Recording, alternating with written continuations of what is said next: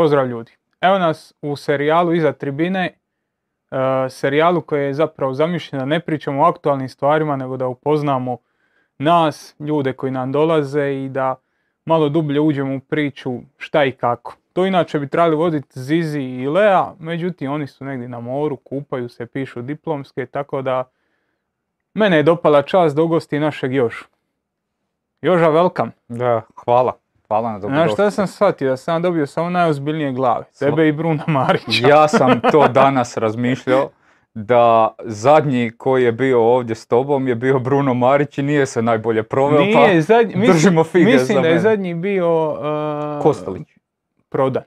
William Prodan. A to je bilo iza. reli šofer. Da, da, da. Je, on je bio iza. Ne, ja sam mislio da je Bruno bio zadnji. I malo ti je bilo, a? Bruni je bilo ovdje, bila je vruća stolica.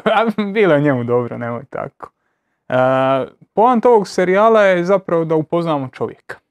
Da, da vidimo što se krije iza našeg Jože, što se krije iza onog što svi mislimo da znamo. Uh, I donekle ga znate, stigli ste ga upoznati sve. I sad, pošto ga ja znam još malo bolje, ja ću tu ispričati jednu anegdotu za otvaranje mog dojma Jože. Negdje početkom nultih u Srbiji, jer kako početi svaku drugu priču nego sa Srbima. Bože moj. E, negdje u Srbiji je bila neka tvornica koja je propala. I stotine, stotine radnika nije dobilo plaću i žale se i vode Đinđića kroz e, hale tamo i objašnjavaju na zeznili nas ovi, nisu nas platili, dobavljači, struja, voda, gladni, žedni, fali plaća i on sve to kao razumije, razumije i ovako stane u jednom momentu i gleda, znaš onaj sat šta visi u bolnicama, onaj, Da, veliki. veliki, masivni sat šta visi s plafona i on ovako gleda i govori, "A sve razume, ali što bre časovnik ne radi? E, Joža je čovjek kod kojeg će časovnik uvijek raditi. I to je možda najbolji opis Jože.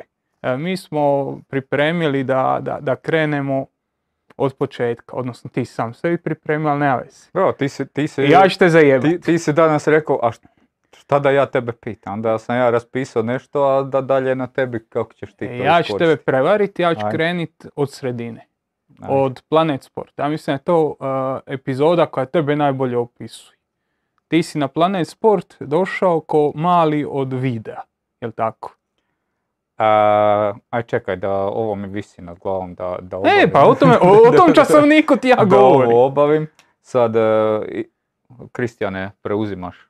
Preuzmi komandu. Evo. E, da, mislim, situ- situacija je bila taj e, kolovoz u 2019, 18, to je 18. bilo nakon Rusije, da, da, da. 18. Znači, Planet Sport je nastao na način da je, naravno, VIP kupio, tadašnji VIP, sadašnji A1, e, prava za Ligu prvaka, za prijenose i odlučili su napraviti svoju televiziju i napravili su Planet Sport, sad da ne ulazimo u tehnikalije kako je on u pozadini Funkcionirao, funkcionirao. I glavni transfer na tu televiziju su bili Joško Jeličić i Stipe Pletikosa. Joško Jeličić u novoj ulozi voditelja, koju nije dotad imao i Stipe kao stručni komentator koji bi trebali biti u svakoj emisiji. I Joško je htio odmah u startu, on je dugo vremena već, e, mislim da si tu i ti i Kor da ste bili u nekim e, varijantama za, on je prvo tražio backend urednika, onda je tražio ko analitičar, ne znam kako je, šta je uopće s Kordom, isto za neke pripreme. Ajde, ja to, da ja to još, Ajde. još kraće. Znači on tražio nekoga ko će njemu pomoć da pripreme emisiju, da izbaci nekakvu konkretnu analizu bez... ono, Da, on, je, on, bude- je imao, on je imao širi neki, u početku širu ideju tog backend urednika, međutim, I ti si to predložio da ja to radim. ja sam mu rekao to, to je bilo još u, u ožujku kad se, ili I onda sam ono. rekao, aj ti to radi. Ne, ti si pitao zašto ti to ne bi radio, ja sam rekao da se ne vidim da to radim u obliku kako je tada Joško meni prezentirao. Baš backend urednik. On Ali- je tražio novinara. I sad, mi smo radili prvenstvo u Rusiji zajedno kako smo radili 2016. na, na HRT-u, ja sam tamo radio te analize, rezao video, jel, šta su oni puštali van, nešto, to svašta nešto. I onda je to krenulo, Joško nije mogao dobiti ni backend urednika, nije dobio ni podršku tadašnje tribine i korde koju je isto tražio i onda je mene zvao, e, daj, ajde, jel bi mogao doći ti malo pogledat kako mi ćemo to raditi na prvu emisiju. Ja sam došao doslovno tamo i mi smo sad to malo gledali i on malo sa Sašom Sušacom koji je sa jedan bio tu neki glavni, glavna poveznica, ajde idemo bar da Josipa angažiramo da on nama tu pomogne oko Libera i tako to. Ja sam zapravo trebao fizički raditi na tom uređaju, ali onda su to preuzeli ipak ovi iz produkcije i tako kao aj dođi idući put i tako sam ja kao nekako malo došao tu pomagat oko, oko videa. I šest mjeseci kasnije. E sad, šta se desilo? Ta televizija je onako odmah u startu bila, pa meni se čini da tako sve nove sportske televizije u Hrvatskoj budu. Znači, neko iskešira popriličnu svotu miliona eura za neka prava i onda nema za ništa drugo. Tako i Planet Sport. U biti, ajde oni jesu ta, ta, ta lica doveli Joška i, i Stipu, ali na svem drugom se pokušavalo masivno štedjeti odmah u startu. I tako da svi njihovi pokušaj tog oni su odmah htjeli da Joško ima backend urednika. Zašto? Joško nikad nije sam vodio emisiju i nije iskusan u tome. Oni su htjeli nekog Čak Filip Brkić je recimo jednu emisiju radio kao backend urednik dok sam ja još tamo bio. Znači oni su htjeli takvog nekog novinara koji je iskusan, koji će zapravo biti urednik te emisije, Joško će asistirati, Joško će to dole voditi, svoj dio oko analiza i sve će on iznositi sam, ali neko ko će raditi priloge, ko će to sve kontrolirati, to su oni tražili. I nakon što nisu mogli tako nekog angažirati, onda su došli na, na ideju da bi ja mogao biti backend urednik. Saša Sušac je meni to predložio. I onda ono što sam ja tebi rekao da ja to baš ne bi radio, je na kraju bilo prijedlog da ja to radim. I ja sam raspisao neku emisiju po rundownu od njegove prethodne. Njemu se to svidilo, iako nisam ja tu ništa izmišljao toplu vodu. Uzeo prošli rundown i samo aha, prilog eh, Real Madrid promijenio prilog Barcelona. I i tako sam ja počeo taj, raditi taj, taj neki rundown emisije i onda se njima to svidjelo, iako možda ćemo biti jednome Saša tako oprao, ajme majko, za, za jednu emisiju.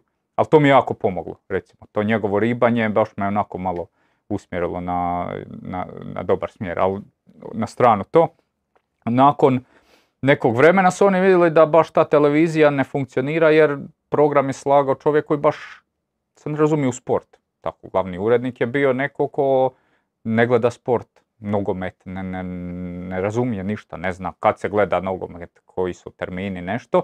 Pa su oni meni predložili, ali da li bi ti nama malo pomogao oko slaganja tog programa, kad ćemo šta staviti. Dobro, ja sam malo uzeo tamo, opet gledao koji ima sadržaje, kad bi kako slavili. Bi jedan dan me zove Saša Sušec i kaže, gle ti ćeš biti uh, glavni urednik Planet Sporta. I tako sam ja bio glavni urednik Planet Sport. I zašto sam rekao da je to možda najbolja, ovaj, najbolja priča koja tebe opisuje? Došao si tamo ko neko koji treba pomoć sa Viz Liberon, isrtat 4-4-2 i 3-5-1-1 i za šest mjeseci, jer kako da pristojno izrazim, džava ti ne da mira.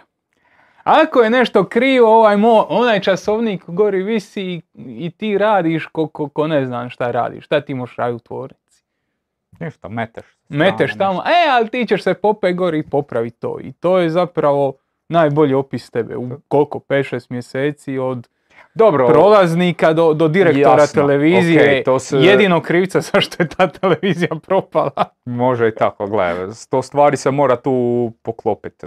Sad, o tom Planet Sportu bi mi mogli cijelu noć pričati, kol, koje su tu greške odmah u startu bile. I Ali mislim da je to najmanje zanimljivo. Da, do toga došlo, nije, nije to da, ljudima zanimljivo. Poklopilo se to da ja sam jednom s Losom bio na kavi i to baš kad se tribina selila na Planet Sport pa sam ja s njim išao razgovarati hoće li on nastaviti raditi na tribini ili ne. E, ja sam mu rekao da je meni ono apsolutno jasno da je to moja pozicija jer mnogi drugi nisu htjeli, ne zato jer sad ono, ja nisam imao nekog iskustva u tom poslu, ni blizu, ništa, ono, ja sam došao iz, iz, realno iz nogometa, tako da, ono, ali tako se, se poklopilo. Ja, to je, to je nekak, kad bi ja trebao neko pisat Jožu, to je to. On kad vidi da je nešto pokvareno, on to ide da, to, to moram. To, I to, onako, nije uvijek najpametnija stvar jer završiš kao glavni urednik Planet Sport. Da. Ali da se mi vratimo na ono bitnije, nogomet. Nogomet. Dobro. E, prije par mjeseci je Zizi tebe pitao, a dobro Joža, koliko je uopće važno to što ti radiš? Evo, koliko je to važno i šta uopće radiš? Šta trenutno ti radiš u Gorici? A, dobro, ja imam dvije uloge, ali ajmo ova glavna je da sam analitičar prve ekipe. E, šta ja radim? Radim e, trenutno, snimam neke treninge koji su nam relevantni za, za bilo kakvu analizu po pitanju kad radimo neku taktiku i jel, pripremam analizu naše, naše ekipe i suparnika s kojim igramo. Sad šta znači pripremam analizu naše ekipe, jel, pogledam utakmicu, odredim neke segmente koji su nam onako u fokusu, nekih ne znam 20-25 na kraju selektiraš u široj slici i mi odemo na dan kad planiramo to pokazati ekipi ili dan prije, mi u klubu sad sjednemo, treneri, pomoćni treneri i pustimo na televiziju te segmente i malo ih iskomentiramo, pogledamo, svako kaže nešto šta misli, one koji nam nisu možda toliko relevantni maknemo, koji su nam bitni i neki poredak i dođemo do nekih, ne znam, 10-15, ovisi kako kada segmenata koje ćemo pokazati igračima i odemo na analizu i to, to im prikažemo i tako iz tjedna u tjedan.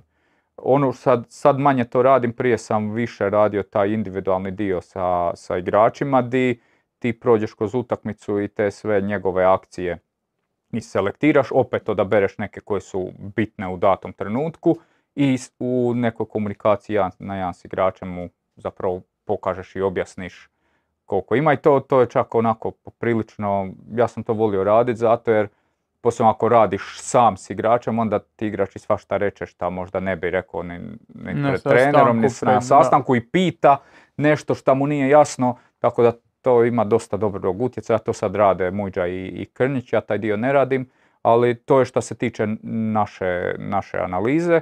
Zašto je to bitno? Zato je bitno je čisto da detektiraš pogreške u onome šta si si tražio i mislim da svakom tom analizom ipak iz, iz kola u kolo e, rasteš po pitanju uklanjanja pogreški i, i pre, zapravo prenosa onog šta trener želi i kako trener želi igrati. A kod suparnika je slično, jel, gledaš jednu, dvije, tri, četiri utakmice suparnika. Meni je, ja sad radim već dugo u HNL-u, pa ono, načelno za vikend ja pokušam pogledat sve utakmice, svaki, svaki vikend, plus i radimo tribinu.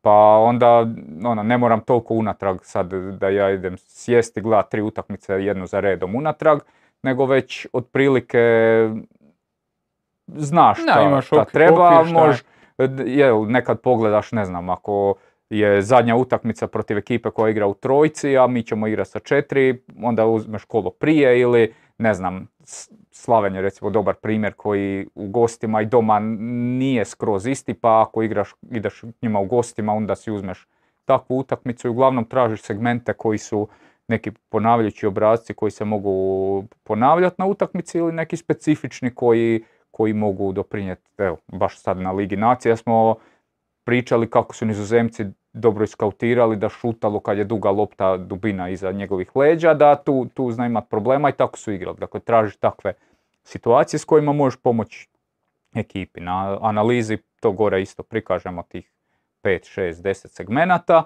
Najčešće trening nakon toga se rade te stvari na koji način, jel, ili u napadačkom dijelu to što smo vidjeli da je problem mi želimo iskoristiti ili kako ćemo u obrambenom dijelu to zatvoriti, jel, jedno dan prije, drugo dva dana prije utakmice i, i to otprilike ono ukratko. Šta bi ti rekao da su najbitnije nekakvi skillsi, nekakve vještine koje analitičaru su potrebne? A, pa kod nas, kod nas je to najčešće povezano, ono, analitičar e, jednako osoba koja reže video. Znači to je, e, kako, kako je zapravo do, do toga došlo, e, i kako, mislim kako je došlo. E, generalno ljudima je teško, e, ti da bi odrezao neki segment videa, sad ono naj, najbanalnije govoreći, ipak se moraš do neke razine naučiti služiti računalom, moraš negdje tu snimku ili snimiš sam što ja radim za naše utakmice ili ju moraš od nekud skinit, moraš malo to znati u kojem programu ćeš napraviti. Dakle, to ljudima iz, izgleda i posebno prije, ono pred nekih deset godina nije bilo baš analitičar. Čak i pred pet u HNL-u nije bilo puno klubova koji imaju analitičara i svima je to malo izgledalo zastrašujuće. I tako da ono u startu je bilo analitičar je onaj štreber koji zna srezat video. I to ti je možda ono u startu... Mogu te bilo- pitat, koliko si na Macove puta instalirao Windows za, za naše trenere? U, jako puno, jako puno. E, zanimljiva je priča, e, dođe Sopić u, sad e, pre- preuzeo Goricu i sad mi se upoznajemo i on donosi svoje računalo i opet, to ti nastavak ovog, nakon dan dva nešto mu ne valja sa, ima meka, nešto mu ne valja, ljut je i nema memorije i tu nek- neki Windowsi. Pita on mene, jer naravno, režeš video, moraš, ono, ti si the technic guy. Pita on mene, e, jel ti to možeš nešto, tu memoriju, a ja velim, pa treneru, ta, te Windowse na taj komp sam vam ja stavljao. On se kako ti? Pa on kad je bio u Remideratima bio je s Lozom, on i Lozo su kupili zajedno dva meka, ali naravno trebao im je program koji radi na Windowsima, pa je mene Lozo zvao i donio oba kod mene doma ja sam stavio Windowse i vratio natrag, bez da sam čovjeka znao. I sad ti se zatvorio krug da je on došao da ja te Windowse mu maknem sa, sa, sa Maca. Tako da, ono, Lozu sam pitao tada, zašto si kupio Maca, a on je rekao, pa najbolji. Najbolji. Ja velim, ali treba ti Windows. Aj, vješćeš. I tako. A, znači, to je sigurno jedna od bitnijih vještina. Znači, moraš znati malo. To, to, to je prvo, ono, tako, tako je bilo ono nekako ti se, tako su se u startu probijali kad je neko želio da ima nešto da Pa prikaže je, evo, ekipu. mene, ti znaš ko točno, mene pita čovjek prije 7-8 godina š- da bi on volio raditi u nogometu, rekao niti, si, niti imaš veze, niti imaš neke sad vještine, niti si genij, realno, nauči reza video. U tom svijetu to je važna vještina, nauči reza video. Naučio je reza video i došao je raditi na, na ipak neku razinu, tako da... A to mene, neki dan me neko, sad zaboravio sam već ime jer u zadnje vrijeme svako malo neko zove ili na Instagramu piše sa, sa sličnim pitanjima i to ti je prvo koje šta moraš naučiti. A drugo je ono, ode negdje volontirati, realno. E, jer sad kad kažeš on nauči reza video, onda uzmeš montažera, šta će ti iz... Šta će E, to je, to je, to je, Znači, mi pričamo o rezanju videa kao preduvjetu. Šta iza toga ide? Šta je suština? A s- suština je da, ovo što sam rekao, da na taj sastanak u, karikiram, utorak kad imaš analizu svoje ekipe, da ti dođeš sa 20 relevantnih klipova. Da ne dođeš sa, evo ja sam narezao 200 klipova, pa ajmo sad mi vidjeti šta. Da ti imaš ipak ono, neku, neko poznavanje te, tog nogometa da i ne samo poznavanje nogometa, nego i da e, prepoznaš šta tvoj trener traži. Ne znam, ja sam sad u Gorici, radiš sa različitim trenerima. Svaki hoće ne- nešto drugačije. Ne, ne pripremaš jednog analizu za Sopića i ne znam, za, za Siksa. To je bilo drugačije, jel, svaki ima neki svoj stil. Tvoje je da prepoznaš da šta prije i na treningu, zato i snimaš neka treninge i to, da šta prije prepoznaš njegove zahtjeve prema ekipi i da na utakmici šta više prepoznaš kad su njegovi zahtjevi ispunjeni, pa uzmeš tih, jer jel, moraš, ne možeš analizu napraviti da staviš 20 klipova koji ne valjaju i pustiš eh, trenera da on sad je- Vergla. vergla, nego ono, čak, čak je i bolje da sve primjere, šta više primjera nađeš pozitivno, jel? Ti imaš sad 10 primjera nekog zahtjeva, jednom je upalio. Ajmo uzeti taj jedan, pokazat ćemo ga i kroz njega ćemo objasniti zašto je bitan i da vide kako je prošlo. Znači ti moraš imati tu sposobnost prepoznavanja i trenerovih zahtjeva i nekih prav- pravilnosti igre da, da tom treneru prezentiraš Znači, moraš znati neki Suština. vrag o nogometu, nešto bi bilo dobro da ali moraš imati i taj ono, people skills, vještine nekakve, kako ćeš te informacije dostaviti, kako ćeš ih iznijeti, kako ćeš ih argumentirati. Jer ovo, evo, sad što si rekao, puno ljudi bolje uče na, na pozitivnom primjeru. Da. Puno bolje ga prihvaćaju. Gle, to ti, to ti isto ovisi, ok, ja jesam mislim, sad si rekao časovnik i to, ja jesam malo onako, malo, možda i puno brbljav i nekad možda i, ne znam, nametljiv i društveni, ne znam kako bi sad to, to rekao da se baš ne pokopam previše, tako da, ono, teško, ako neko sad traži, imaš različitih, e, pa čak i zahtjeva, ne ono, nekad treneri možda žele da analitičar je onako neko ko tu sjedi ko ti, ono, tu u kutu i kad mu ja kažem daj ovo i ovo, on to delivera i to je to. Ja sam malo ono, drugačiji od toga, ja te teško da ću, sad mi raspravljamo o nekom problemu, naravno da ću nešto iznijeti i više proaktivno sudjelovati. A ovo što kažeš people skills, mislim da je to ključno kod, kod igrača, kod neke e, poveznice s njima, jer kad, ono, kad ti dobiješ da ti, ne znam, ja sam s krizmom dobar, koji je onako ima svoje trenutke kad ga spopade neko njegovo ludilo i onda je lud i to ja ono, sad već samo ga pogledam i samo kad mu pokažem ok, dobro, znam sve, smiri se, već, već imaš neku, neko povjerenje s njim ili ne znam, dolazimo na, na poluvremenu i on mi govori joj tamo su mi tri puta me nešto probilo, Ja, pa pomakni se tu pola metra i sve će biti ok. I onda nek, nekako ga umiriš, već prepoznaš svakog, svakog igrača. Ok, to možda konkretno u opisu mog posla nije toliko ili ne bi trebalo biti toliko, toliko bitno, ali ipak ono, ko, cijeli stav, posebno ja sam dugo u klubu sa tim igračima koji su tamo duže, jednostavno dobiješ neku, neku vezu i neko povjerenje. Ne znam, i oni kad, kad su tu bili, Edo, Edo baš rekao kao jednom je ulazio na poluvremenu, ja sam prolazio pored, samo sam mu rekao, ne znam, Edo, jednu rečenicu. I rekao da mu je to baš pomoglo jer je baš tu se onda mogao nešto bolje pozicionirati. Tako da kad stekneš to neko povjerenje, onda je, onda je dosta lakše. To je isto zanimljiva, zanimljiva stvar. Igrači se obično okupljaju u fiziorumu. E, Znači, rijetko ćeš naći igrača koji je dobar s trenerom. Tu uvijek postoji neka distanca. Pa onda s pomoćnim trenerom to je, ta distanca je manja, ali i dalje postoji. Gdje su analitičari na toj skali? A, teško mi je reći, opet, ja, ja ću reći kako to ja gledam. Ja smatram da ja baš mogu biti ta poveznica prema igračima koji može biti, i tako se i ponašam, koji može biti malo bliži s igračima nego trener sigurno i pomoćni treneri koji ono, moraju ipak držati tu neku distancu, mislim distancu.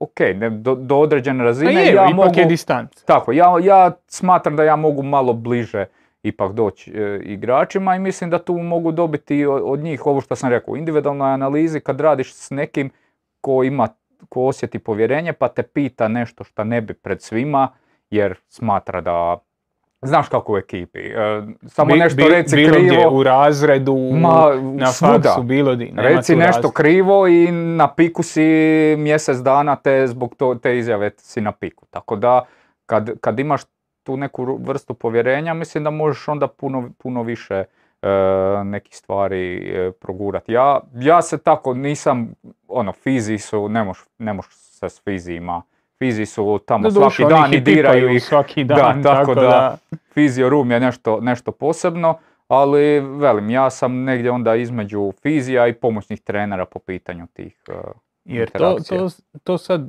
to sam pričao recimo s Reneom Marićem kad, je, kad sam bio, pa smo nešto razgovarali e, o toj dinamici i rekao si na početku dosta trenera smatra analitičar kao onaj štreber tamo u kutu koji zna nešto šta ja ne znam i šta ja to možda mogu iskoristiti, možda i ne mogu, ali nek je on u kutu. E, dosta puta se pokazalo, evo upravo što si ti rekao, da, da taj analitičar, ako ima people skills, ako, ako zna kako koristiti te svoje informacije, kako se približiti igračima, da može biti jako kvalitetna spona između stručnog stožera i, i igrača. Pa ni sam to ne bi bolje opisao. Mislim, ja sad poznajem i u HNL-u, opet nas je malo, igraš, deset je klubova, non stop igraš jedni s drugima i generalno poznaješ si kolege.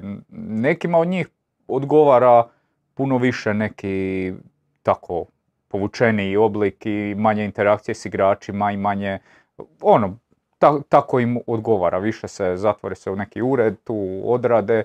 Tako, velim, ja sam, općenito sam, ono, karakterno sam drugačiji, pa onda i po tome bude, ali opet, s druge strane, gle, trener je tu koji to mora sve iz, izregulirati i kako na posljedku trener želi da, da funkcioniraš, tako, tako funkcioniraš. Ne znam, ja sam sa, ko- kod Valdasa je bilo da, ne znam, sa, sa laptopom sam ja odmah išao u, u slačionicu i pojedinim igračima sam objašnjavao. Kod, ne znam, nekih drugih trenera to nije tako, ne radimo na taj način i to tako prihvatiš i to je to. A malo onda o trenerima. Radio si sa hrpom ljudi, baš si ih pokopao u toj Gorici.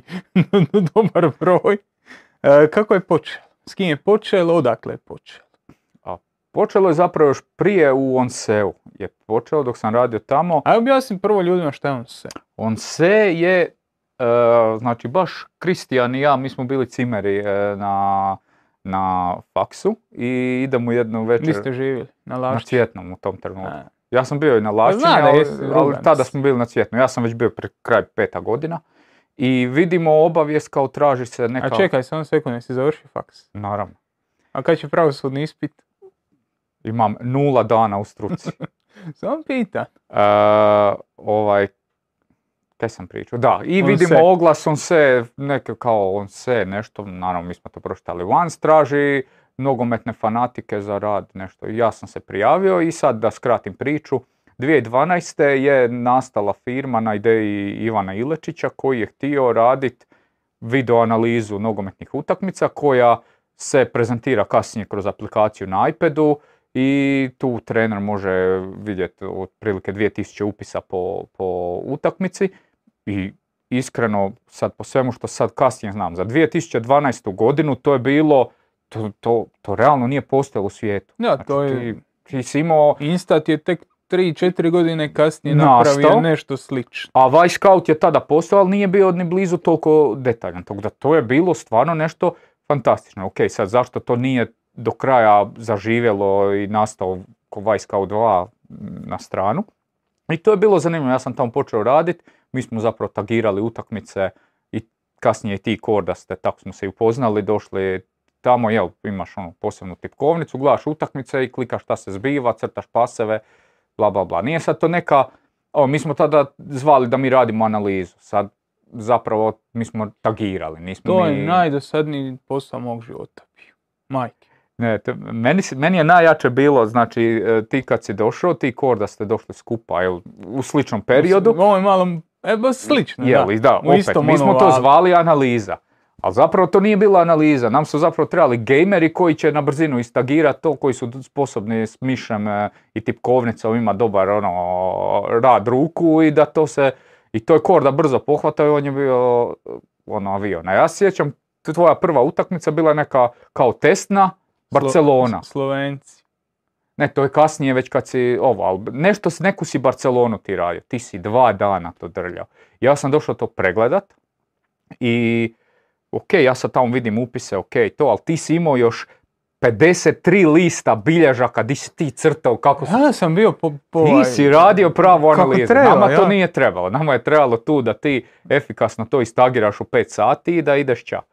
E, Šta vas briga koliko onako ste me plaćali po utakmici, ne po satu. Da, da, a deadline za, za klijenta nikom ništa. I uglavnom tako, mi smo te utakmice tagirali, radili, imali smo neke klijente, zapravo jako zanimljiv posao za nekog ko, je, ko voli nogomet i tako to.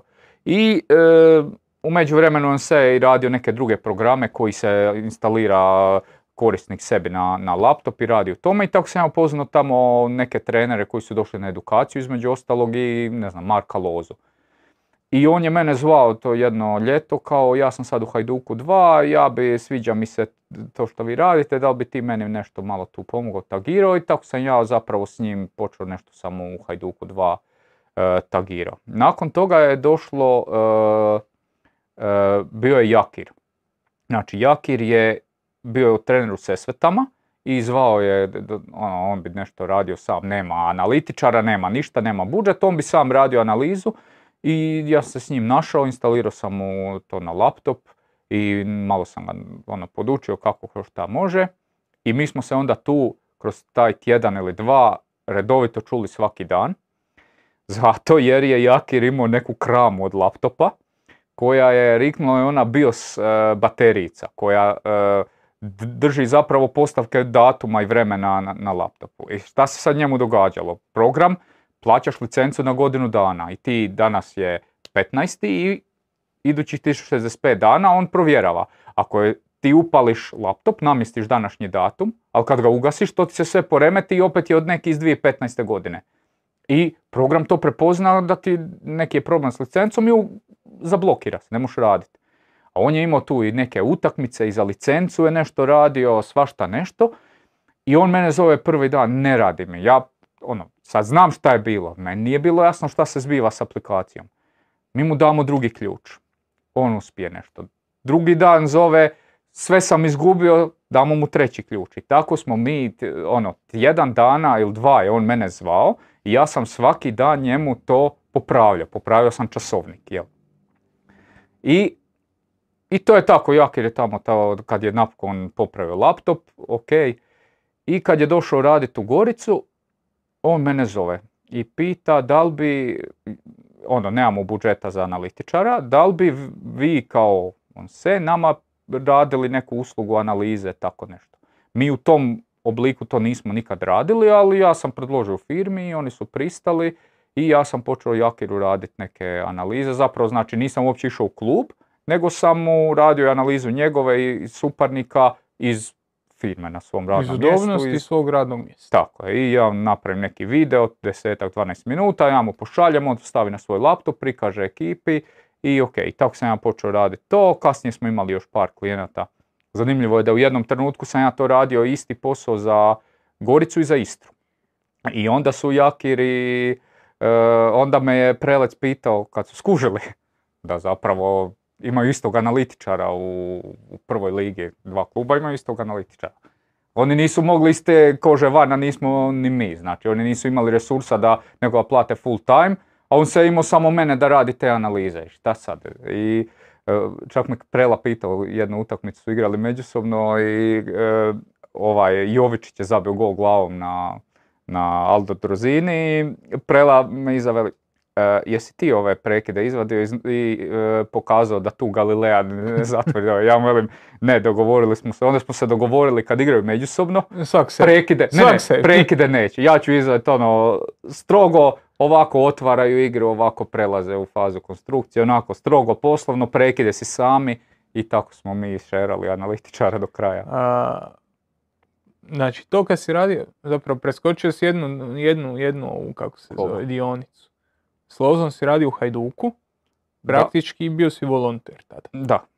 I onda si s Lozom radio... E, nisam, ovo s Jakirom je došlo prije toga s. Znači ja sam s Lozom radio to isto remotely dok je bio u Hajduku.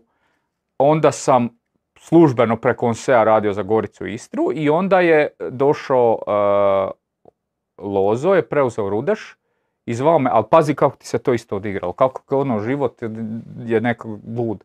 Pričao sam ovo o Planet Sportu i o kako je došao ja dan Saša Sušec i kako su me predložili da radim to kao, kao glavni urednik. Isti dan, znači isti dan, ja sam ujutro na poslu u Seu, e, poslije podne Liga prvaka, na večer, ja odem u Buzin tamo, Saša Sušec mi predloži da budem glavni urednik i za vrijeme utakmice zvoni mi mobitel, zove me Lozo e, moramo hitno na kavu. Aj, dobro, aj sutra negdje. Ne, ne, ne, sad. Aj, do pola jedan sam na planetu. Ok, zove me onda. Ja njega u pola jedan zovem. Vraćam se s planeta i on, veli, ne znam, ima neki kafić, tu ćemo. I mi sjemo, hoćeš mi biti analitičar, prelaze sam rudeš. Znači u istom danu ja imam dvije ponude za posao. Taj dan ti je u horoskopu pisalo posao pet zvijezdica. I ja mu velim, pa joj, pa vamo, pa tamo, pa ne mogu ja dati otkaz za to. On veli, jer znam šta će biti. Taj Rudeš je bio šta je bio. Znalo se da je to, vodit ćeš x utakmica i ideš ća. Neću ja sad dati otkaz u Onseu u kojem sam od 2012. To je bilo negdje 2018. 19. I on veli, daj bilo šta da mi možeš part time, nešto, ajde, nešto da mi pomogneš. Ja velim, dobro, javit ću ti ujutro. Ja dođem doma i ja govorim sad Maji, ono, imam ponude za posao, ne znam šta ću. No, dobro, ajde, razmislit ćemo, ja drugo jutro prihvatim sve. I radim tri posta. Accept all. da, da. I e, tako sam ja, ono, nešto smo tih treninga mi u Rudešu i snimali, koliko sam ja stigao, rekao sam odmah čovjeku u Onseu, pa, pa sam onda tokom radnog vremena odlazio na 2-3 sata, pa se vraćao on se, pa ostao duže, popodne sam išao na, na planet i tako je to jedno vrijeme trajalo da sam radio. Jedno vrijeme nismo baš pili kava. Da, nismo ništa. Nismo ono, pili kava. Ti si rekao na jednom podcastu, e, e, Maja Josipa već ostavila, samo on to još ne zna jer nije E, bio još nije došao doma da to skuži. Tako da to je bilo tako, ono, mene nije bilo doma u, uopće, ali ne znam, guro, guro sam to jedno, drugo, treće. I onda je, e, onda smo u jel, Rudešu dobili otkaz, kako se i očekivalo. Iako ja sam imao tamo jednu ideju koju su gledali onako, kad sam došao odmah sam im rekao, nisu me baš, nisam bio omiljen dalje u klubu, jer sam odmah rekao da treba prihvatiti da se ispada u drugu ligu i sukladno tome složiti ekipu za drugi dio sezone, ono, najbolju drugoligašku ekipu koju ćeš imati odmah u drugoj ligi i nazad si, ono, dugoročno, ja sam odmah gledao dugoročno, ali nisu oni to, oni su bili uvjereni da ćemo mi ostati, ako smo imali tri boda, mi, jel, tada mi, Rudeš. E, iako smo imali tri boda, ali. Ali dobar posao, moram reći, zato jer e, četiri minute pješke od doma do, do stadiona, za razliku od sad 30 km svaki dan, tako da s te strane to je, to je bilo pozitivno. E, tu si, ok, imao si posao analitičar, ali tu si radio i na terenu. Bio si, ono, sudjelovao si u kreaciji igre. Tu si zapravo dobio nekakvo prvo iskustvo, jer koliko god si radio i sa Prelom i sa, sa Jakirom, manje više si radio nekakav mehanički dio bez direktnog upliva u rad s igračima. Da, za- on si dobio prvi put na nekoj ipak visokoj razini. To je bila odronet ekipe, ali opet je prvoligaška razina i dobio si, dobio si priliku i otići na neke stadione i upoznat neke ljude i raditi igračima. Ma, pri- prije svega taj zapravo dojam cijelog procesa jednog tjedna, na primjer, koji je ono, klub je tjedan, tjedan, tjedan, sve tjedan. Jel, kako, dojam tog tjedna je zapravo nešto što je meni falilo u Onseu, ti si, e, i falilo mi je puno taj baš input trener, igrač na treningu. Nisam, ok, ja, mene Jakir nazove i mi sad razgovaramo o utakmici, on kaže tražio sam to, to i to. Ali ti milijardu više informacija dobiješ, danas smo mi imali sad prije ovog trening, di sat vremena čuješ sopine zahtjeve za ovo, za ovo, za ovo i sve to onda... da, vidiš točno na vidiš- treningu šta ga ljuti, Tako šta ga, tako šta ga veseli. To, to vidiš tu, ono, baš na neke zahtjeve, pa kad reagira, to iskoristiš da mu to prezentiraš idući put i tako. Ali upravo to, to prvi put s Lozom si dobio, sam dobio taj dojam kako to zapravo izgleda, ono, ne knjiški, nego, nego, nego u stvarnosti. Tako da ta, to mi je onako, e, sjećam se sad, sad zapravo kad pričam o tome, ujutro sam ja i vama, tebi Korde, u našu grupu napisao da me Lozo zvao. I ja sam zapravo ujutro ju- sam bio skloniji da to ne prihvatim. Jer nisam se, nisam bio siguran, ono, znao sam da ja tog nogometa nešto znam, znao sam da srezat videa nešto znam, ali ono, nisam bio testiran tako, testi, testirao sam sebe da tjednima i mjesecima s nekim stožerom radiš. I zapravo ja... s- Dobro, nije bilo mjeseci. Ok, a je dva, ajmo reći dva, malo nategnuta dva mjeseca, ali ono, ja uvijek u takvim situacijama onako kreneš, onda budeš ono mali u kutu, malo dođeš i malo sjedneš u kut sa strane i onda malo gledaš tjedan, dva, da vidiš di si ti, hoćeš, da ne bi sad, nećeš odmah prvi dan, ne, ja bi rekao ovo i ovo i onda ljudi gledaju šta, šta ovaj priča. Evo malo, malo skautiraš da vidiš na, na kojoj si. To sam recimo s Valdasom ono, ja sam s Valdasom mjesec dana, ja sam mjesec dana pazio da ne ostanem s njim ja na jedan.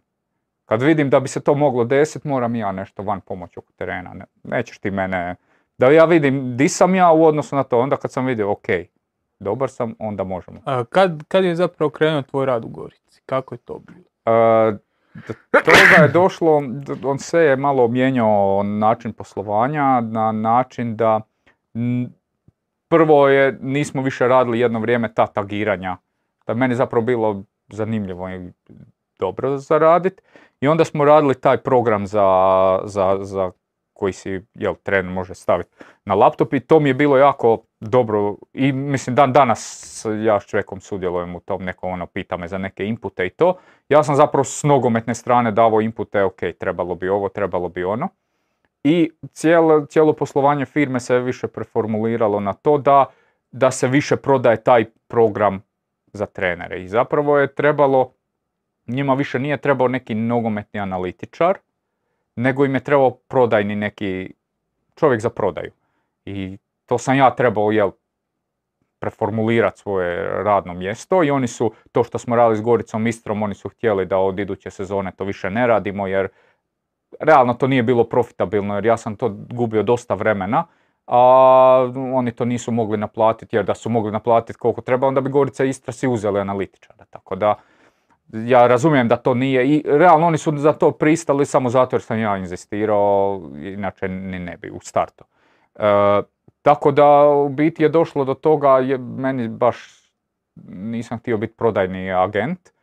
Te edukacije trenerima, to mi je bilo ok, ali bitnije je bilo to da nešto prodaš kroz tu edukaciju nego samo, samo učenje ja sam htio probat negdje u klubu. Ja sam onda im predložio da e, e, ako oni ne vide svoj interes u to da nastave raditi sa prvenstveno Goricom, jel?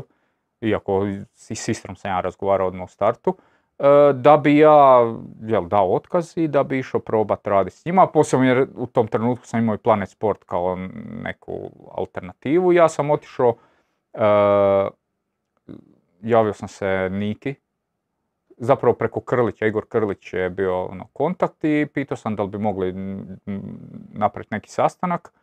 I tamo smo sjeli taj dan, e, mislim da je bio Krlić, Valdas i Niko je došao kasnije. Ja sam rekao da, jer kako je Valdas došao, ja opet sam nastavio njima slat neke analize, ali to baš, kako da velim, nije baš bilo uspješno. I opet, ja i Valdas i u startu nije, nije da smo si baš kliknuli. Znači on je, kad je došao tamo, oni su rekli, gledajte, mi imamo neku suradnju s tom analitičkom kućom, oni nam to rade. I ja sam došao tamo, on je rekao, gledaj, ja želim to, to, to i to da ti meni radiš. Meni to baš malo nekako nije bilo jasno šta on točno hoće. Pa sam ja, ne znam, nešto sam ja to pokušavao napraviti. E, I ja mu pošaljem, ne odgovori. Pošaljem iduće kolo, ne odgovori. Pošaljem iduće kolo, ne odgovori. Ja mu napišem mail, da li, ono, da li ima neki komentar, ali nešto ne odgovori. Ono, i sad, iz tog dobiješ dojam baš da te čovjek ono, u najmanju ruku ne ferma i da, da to što ti radiš baš mu ne paše. I, ali uglavnom, ja sam njih zvao i pitao da možemo sjesti, došao je Valdas naravno s laptopom i napravio mi je analizu moje analize i rekao, gle, tih 12 minuta to je meni beskorisno, ne treba mi to, meni je dosta 3-4 minute pravi stvari i tako sad on je meni tu rekao. I, I tu sam ja još jednu foru onako smislio, ja sam saznao da Valda želi da snima treninge, a da to nema uvjete. Ja sam odmah rekao, gle, ja imam dron kojeg nisam imao, a sam mu rekao da imam dron i ja mogu snimati treninge s dronom i to je njega onako može, može. I rekao sam im ono, nije mi bitno sad neki veliki honorar koliko, koliko ćete mi dati, mogu doći tu jer imam na plane sportu ono, posao pa idemo probati. Probat ćemo dva, tri mjeseca vama, ako to bude ok, onda ću ja ostati, ako vam ne bude ok, slobodno mi reći, mislim slobodno, da, ono, ćemo svako svojim putem i to je to. I na kraju tih, tih dva, tri mjeseca sam ja dan danas još ostao tamo, tako da to ti je, ali ne znam kako sam došao jer sam otišao u neku digresiju, tvoje pitanje je bilo nešto totalno Moje pitanje je bilo kako si došao u Goricu. I e, tako sam došao. Manje više si ga odgovorio. E, ono što ja opet želim naglasiti koliko je tu bilo volontiranje. Pa ono 3-4 mjeseca, pa onda neka sitna plaća. Šta želim reći? Puno ljudi želi raditi u nogometu, puno ljudi sebe vidi u ovom svijetu, a ne svača koliko je potrebno zapravo raditi džaba. Besplatno istaknut se između hrpe ljudi, jer svi žele raditi u nogometu. E, ali rekao bi da danas sve manje i manje. Ja sam recimo prošli tjedan imao dva poziva ljudi koji traže analitičara. I realno nemaš, nemaš koga ni preporučiti. Hm. Jer sve, Stoji još, ali e, A ti bi prije toga- pet godina preporučio nekoga koji je na slabijoj razini, a sad ne. a okej, da, ne želim ono, ne E. želim nekoga preporučiti za koga, Za koga ne mogu da, da. da može raditi dobro, ali, ali puno je više sad traženja i puno lakše bi se bilo provesti. Ovo što ti kažeš za volontiranje sve, pa mi, pod mi reću, to vrijedi za nas trojicu, jel, za, za kordu. E, Ne znam koliko raznih e, licenci, analiza za licenci, PDF, p- PowerPoint prezentacija i rezanja videa smo mi ljudima odradili realno za ništa. Jel, te zovete neko, e, ono, ti si to često rekao da je to ono, održavanje networka. Jednostavno si kroz taj neki net, network pomogneš ovome, pomogneš onome, pa evo, mene je prošli tjedan, bio sam na moru, zove čovjek koji, kojem sam ja pomogao učiti analizu on SEO. Isto imao problem, isto je došao s nekim Macbookom, nisam mogao nešto Windows staviti, ja sam taj Macbook nosio doma, tri dana sam pokušavao i napravio sam to. I on se toga toliko sjeća da je sad zvao, neki je posao u Saudijskoj Arabiji i kao on se sjetio i veli, znam da si u Gorici, ali šta misliš o ovome i onome? Bil ti volio zaraditi što?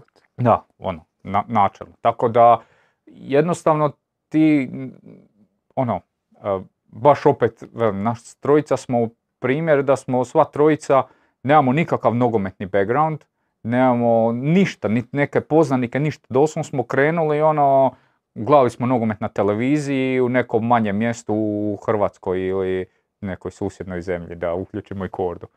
I onda, i onda, jel, malo pomalo, pa upoznaš ovog, upoznaš onog, e, ovaj te preporuči daj, e, ovaj mora raditi licencu, vidi on ti je dobar, pa napraviš neku dobru analizu nekome, pa on vidi, pa viš dobra analiza, pa čuje da neko drugi nekog traži i tako se stvar zarola, ali velim, u naše vrijeme, glupo sad ono, sad u naše vrijeme kod imamo During the war. Da, ali tada je trebalo godinama raditi taj network, sad velim, non stop se neko pita. Je, ali ka- to se meni isto dogodilo. Mene je neki dan pitao isto jedan čovjek da mu preporuči nekog mlađeg, ali izgubiš kontakt s mlađim. I to ti je problem. Možda bi ti mogao preporučiti nekoga da i dalje radiš on SEO. Otišao si na neku razinu više i izgubio si grassroots. A, to, to malo je, da, i nemamo onaj, onaj stari model tribine da isto tu nešto Je, crpimo, je. ali tako da, Ja, evo, bio sam na kavi sa, sa Anđelom našim. E. Pa smo nešto pričali. Koliko je meni zapravo dobro raditi ovo što radi. I pitao me isto jedan tip kao pa bi li ja s njim išao? Pa ne bi išao. Išao bi za plaću koju imam sad i dobio bi za tri mjeseca otkaz. Ili ne bi dobio, možda bi mi radili godinama, a tamo. Ali hoću ti reći, nije taj nogomet, nije tu nekako med i mlijeko i trebaš se puno probijati da dođeš gore. A pitanje koga da ti preporučim, ja isto stanem, uf, koga da ti preporučim, pa ono, ne znam baš, znaš, izgubio si doticaj s ljudima koji smo prije znali kad si ono, gdje si bio kad sam bio niko, e pa si tu se, ono, znaš, imao si doticaj s hrpom ljudi i što si rekao, tri- stara tribina je bila dobar jedan primjer. Evo Da. recimo sad je, sad je tekstove za Telesport počeo pisat Luka Vujić, dečko sa ofenzive, gdje si ti na prvom njegovom tekstu na ofenzivi vidio kao to je to. 20, 22, 3 godine, ne znam. Mlad dečko, tek je počeo, ali to je to, ima sve šta, šta tražiš. A prije si non stop bio s takvim ljudima. Sad kad se malo odvojio, kad ti radiš non stop u Gorici, teško je preporučiti nekog koji počet. je, ali opet, s jedne strane, imali smo i takvih primjera di, ono, imaš nekog ko doslovno vidiš, ne znam, ja sam znao nekad pročitat, pročitaš nečiji tekst, čovjek ima 21-2 godine i mislim si, pa jebote ja da sam prepozna, prepoznao te stvari s 21-2, pa ne znam, ono, to, ovo, ovo je fantastično. A tu si ti ja nikad nismo slagali oko toga. Ok, ali onda vidiš da, ono, radne navike nisu baš nešto, očekivanja su odmah, a, kako je veli prela, kamioni, avioni i ono, ti, ok, s 21 dvije, ako znaš nešto prepoznat u nogometu, super, ali ti se moraš prihvatiti da krećeš ono skroz od dna i da, da se moraš iznova, iznova dokazivati. Zato, zato, zato sam htio da pričam o ovome koliko, koliko je volonterskih mjeseci prošlo, koliko je prošlo e, radova koji nisu naplaćeni, koliko je toga napravljeno na, ma dobro, čućemo se, Ma da, to, to moraš. da bi došao tu negdje Da. gdje si došao. E, I onda ovaj drugi dio koji si rekao, radne navike, ali meni je karakteristično za tebe da se vežeš uz ljude. E, u zadnjih, sad kad je bila pauza, pio sam kave sa dva analitičara u HR klubovima, koji su ja i drugi rekli za tebe te jednu te istu stvar. Ti to shvaćaš malo previše osobno. Ko je to? Rezultate, sve. Kompletan paket. A možda tako daje dojam, recimo e, sad ovo kako Gorica nije imala neku fantastičnu sezonu, ne znam, majke mi više se Maja brinula oko svega nego ja. Ona se tresla ako, ja kažem, a šta sad, ono, ne, ne znam, možda oni prema van takav imaju dojam, ali ni- nije možda, možda, ok, možda bi trebalo razlučiti da, ono, ja se nisam tu stresirao na razini da ću zbog, ne znam, e, se razboliti ili nešto. Ali da, mislim, gledaj. Ali ja mislim da si ti e, analitičar koji u prosjeku prohoda najviše na utakmici. A dobro, to je neki, ja to, to je neki moj stil, posebno u Gorici mi, na moje gore, ajmo reći, lokaciji ima, ona je plato gdje imaš sad e, mogućnost ići lijevo, desno i e, Ko profesor Baković. Zn- Ne, znaš šta, bilo ti je si- situacija ono, nekad, moraš imati neki ispušni ventil i sad, ako psuješ, ono, seljačina si, nije lijepo i tamo si, najčešće si blizu nekih loža i sad, da non stop neko psuje, ono, se neko već okrenuo, rekao, "Šta- je ovo, onda znači nećeš psovat. Onda, ne znam, ne- nešto može, ja imam tamo jedan kutak, ono, tamo okrenem se od svoje kamere i laptopa i odem tamo u neki kut i, i, i onda se vratim i onda sam ok. I tako hodam tamo napred natrag i ne znam. Tak, tako mi u datom trenutku odgovara. Ne znam, ima neki stadion gdje moram stajati, ne znam, na Kranjčevićevoj stojiš uz stol i to ne možeš baš hodat, ali, ali kaj ja znam, tako mi je. E, ja i dalje mislim da si ti vežeš uz ljude. A, ja, I čak uz mislim, ja čak mislim da to mi je i možda greška. Ne možda, to mi je sigurno greška, mana. Pre, jer to mi je recimo Rosanda rekao u, kad su bili u Gorici oni Six da isto, nešto nije funkcioniralo, nešto, nešto u klubu nije funkcioniralo. Ja sam silno htio da se mi založimo da to funkcionira bolje. E, a ono, sam ti kao, sad ja tamo, ne znam, neki analitičar, idem ja sad njima govorite nešto treba, ako se glavni trener založi, ipak je malo, malo drugačije. Ja sam htio da se i, i, i Orešćanin i, Rosanda oko tog nešto, ne znam uopće koja je tema. I Rosanda je rekao, da, ali Josipe, ali to je ono, time se previše komponiraš unutra, to kao, ono, bit će ti, on mi je tada rekao kao, bit će ti teško jednom otići kad, ako nastaviš tim putem. I to se zapravo sad desilo jer ono, ja sam tamo ono, sa svima si dobar, to ti je, dobro, općenito, ja gdje god sam radio, ja to govorim mi, jel, ja se s tim, jel, tako je bilo on se, meni je on se još uvijek mi.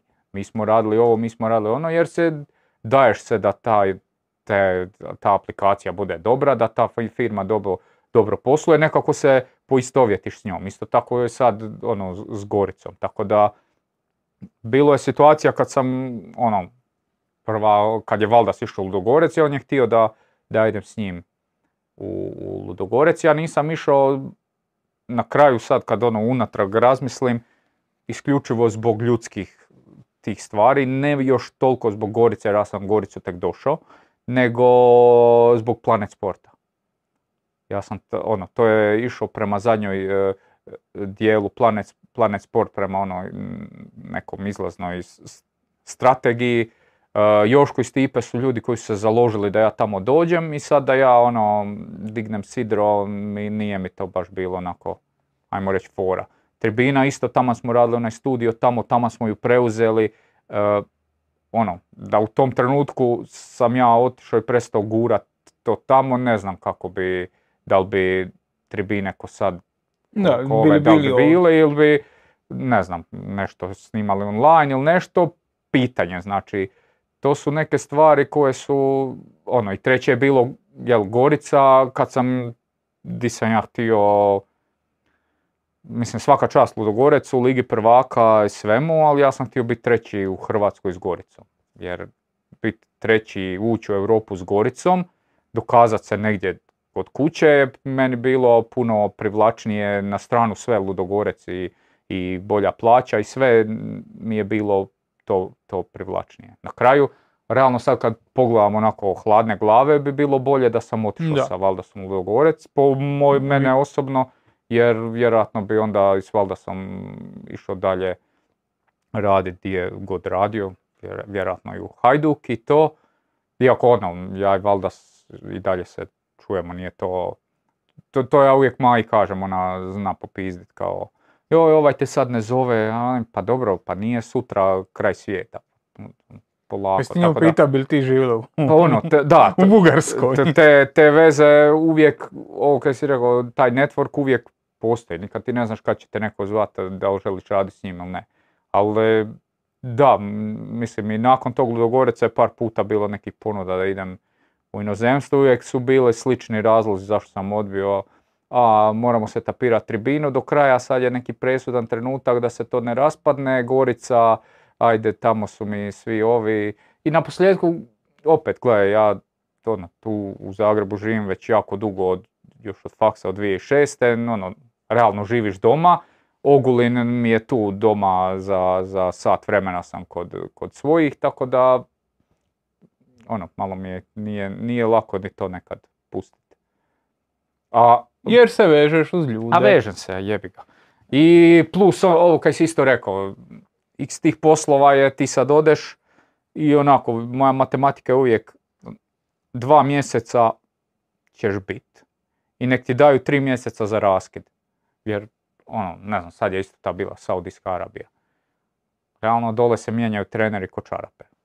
Dva mjeseca optimalno ako budeš dobar, tri, četiri ili možda sezonu, okej. Sezonu i po Ok, nećeš. sezonu i pol nećeš. Znači, ajmo računati u najgorem scenariju dva mjeseca i nek ti daju tri plaće za raskid i pitanje kad ti isplate.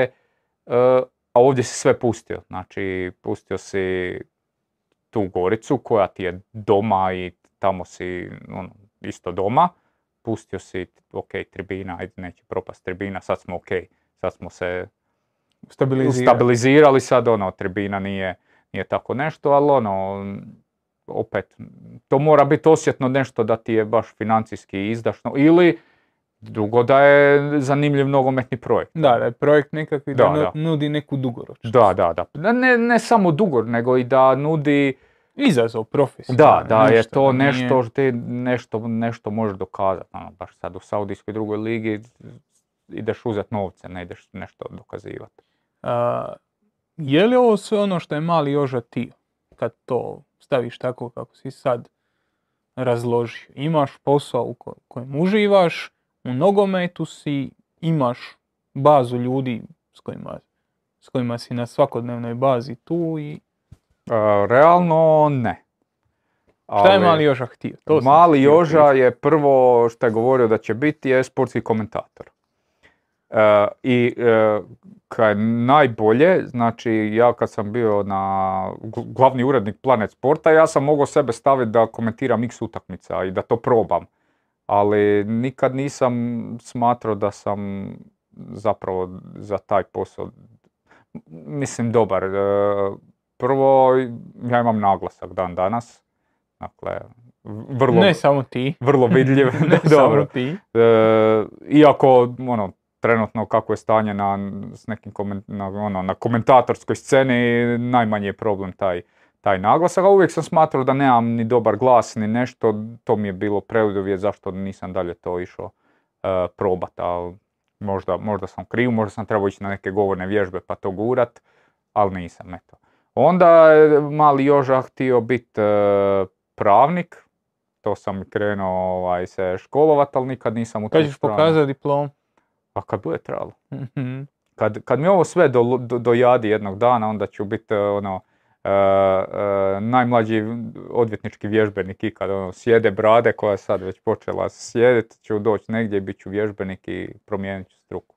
Ali za sad još ne. Da se još ne. E, to, ali tako da, i dan danas ja ono, ne mogu reći za sebe da znam šta sam. Jes, ok, jesam nogometni analitičar, jesi li, ne znam, novinar, mi sad radimo tribinu. Ne osjećam da sam novinar iako nekad vodim taj podcast. E, Jesam li producent? Pff, Šta ja znam, tu namještam te kamere, e, svašta nešto. mm, Jesi ono, li turistički djelatnik? Načelno, da, dobro, to, to je, isto se moram slagati to. Tako da, ne znam, ono, u biti bilo koje od tih smjerova da nešto zanimljivo iskuči, ja mogu otići full u tom smjeru, ali za sad mi je ovako... A nisi kod dobro. dijete htio biti nogometaš? Ha, mislim, ne znam ko to nije htio. Znači, ja sam to, ono, gledao si nogomet i uvijek si imao neke... On se javlja da nije htio. Kristijan, Kristi. Jesi dobro. Kaj rukomet? Ne, ja sam naravno hti- htio biti, ali... Dosta kasno je se počeo baviti A mislim, ja sam počeo u sedmom, osmom razredu nešto tamo igrati ono, u lokalnom klubu, ali odmah je bilo vidljivo da ja nisam a, baš š- neki... š- Što tako kasno? Jer to je relativno kasno. A nemam pojma, ne znam, mi smo uvijek e, tamo... e, n- Nogomet je ono neki sport koji se upražnjava vikendom najčešće po pitanju utakmica i ne znam, treninga. Em, mi smo od, ja od malena sam, kod mene su subota, subota je bila ono udarni neki dan kad se nešto radi. Tata radi do petka i onda dođe u subotu i sad mi, jel, tata je inženjer strojarstva, uvijek nešto smisli ili smo radili po polju ili nešto, uvijek smo mi, subota je bila I ono- zato ti imaš momente kad si radio tri posla od puta. da, dobro, to, je, to je taj, to je taj mentalitet, dje- da, to je taj mentalitet da, koji ti uvede, ali onda nije ti padalo na pamet sad da ili poslije podne tata dođe s posla, mi dođemo u školu, ne znam, u jesen režemo drva, pa beremo kukuruz, pa ono, realno uvijek je bilo nešto za radit, nije bilo vremena za, za ići po, po nekim treninzima. I onda kad je malo tog vremena došlo, ja sam krenuo, ali sam odmah vidio da, pa vidio sam ja i u školi kad smo mi između sebe igrali da sam spor ko magla, nisi te mogao ne vidjeti. I, I to je zapravo isto bio element neke frustracije, jer sve vidiš, ono, kužiš nogomet, nešto, više nego bilo ko drugi, vidiš šta bi trebalo, a tijelo ti baš nije, ovaj, ono, ja sam mogao jako puno trčat u nekom sporijem tempu, ono, tipa kod neki zadnji vezni, ali sam nevjerojatno sport. To, to kako sam ja sport, to je, to je ružno. I kao jesam ja sad taj nogomet nešto kroz srednju igrao, ali e, zapravo je došlo do, mi smo bili izlazni juniori i tu smo se nešto borili za neko prvo mjesto u, u nogometnom savezu Karlovačke županije. I došao je trener koji je vodio seniore, nakon što smo izišli, on je rekao, gle, ja sam, ja mislim da bi ti mogao biti trener juniora sa 18 godina. Kako mislite? Nemamo nikoga sad, treba nam malo pomoć, ajde mi ćemo ti pomoći, da li bi ti se malo tog uhvatio? I ja sam tamo nešto kao postao neki trener, ovo ono.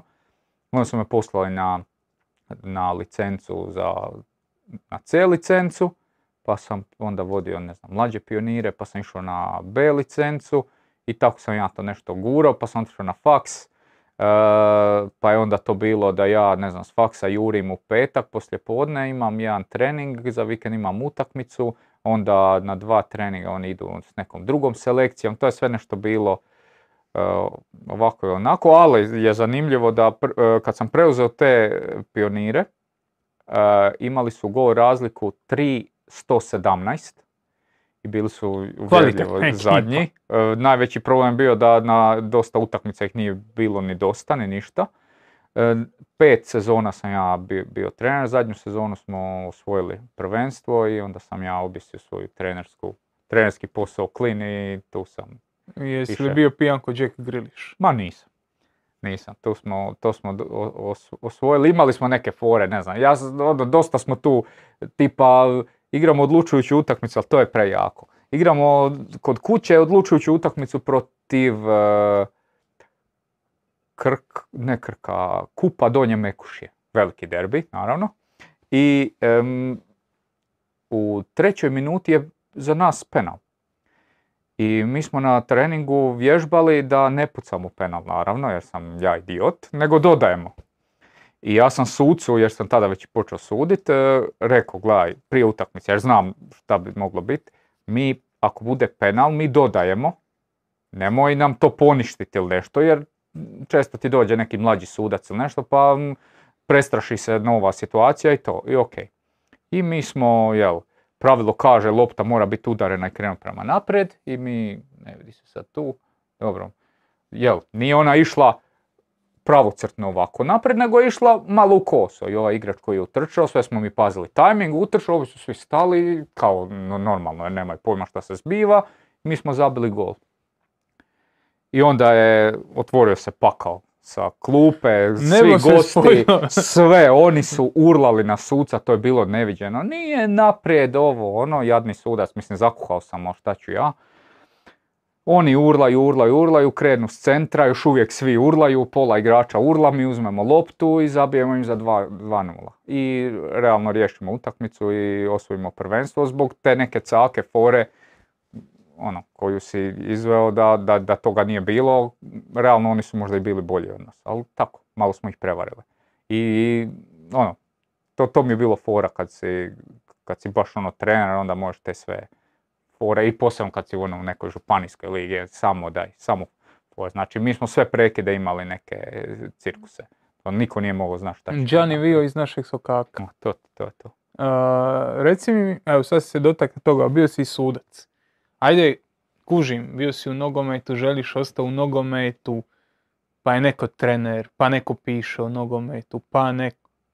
Ali, brate, povučeš crtu negdje, većini je to ljudi prije biti sudac, ti baš pretjeraš.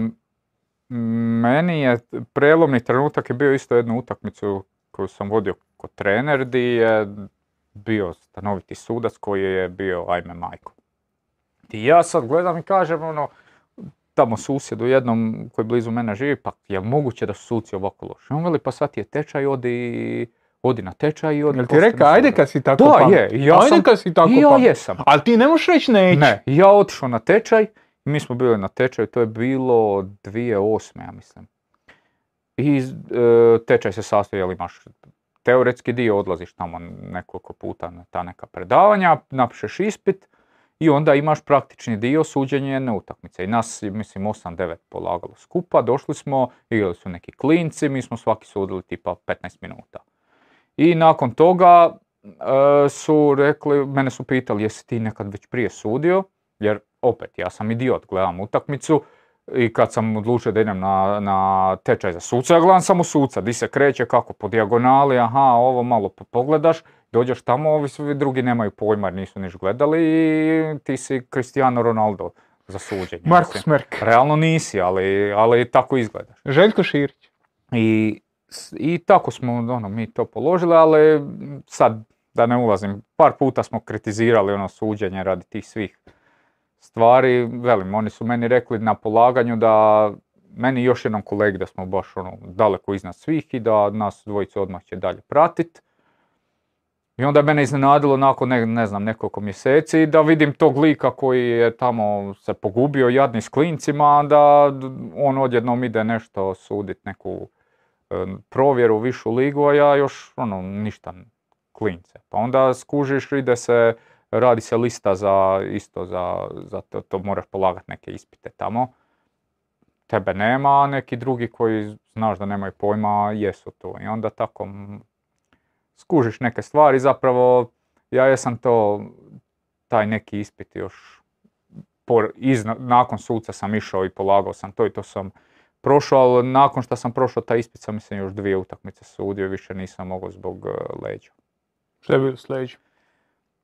Pa leđa su me počela onako boli već, ne znam, s 18-19 godina sam znao ma nekad osjećat malo leđa, ali ono, ok, leđa, leđa i sad to je bilo sve više, više boli, boli, ja sve više ignoriram i ono, možeš misliti, realno kad sam, ja kad sam sudio sam već i onako malo skillama bio Na vi- na više, da, jer ono, dok sam igrao sam imao, ne znam, 60 i onda sam prestao igrat, godinu dvije počeo faks, odmah sam otišao na 80 i koju. I tako da, ono, nije jednako kad tijelo pritiskaš sa 25 kila više, na primjer. Tako da, ono, znalo se desiti tvrda podloga neka, mene malo bole leđa, namažem deep reliefa i popijem tabletu i ajmo i sudi tako. Dok me nije jednom baš ono presjeklo, onda sam otišao na magnetnu i 13 mm disk hernija. Tako, trebao sam ići na operaciju i svašta nešto, Koliko ali si dugo sudio zapravo? U sezona. jedno pet, pet, Pet sezona. Da.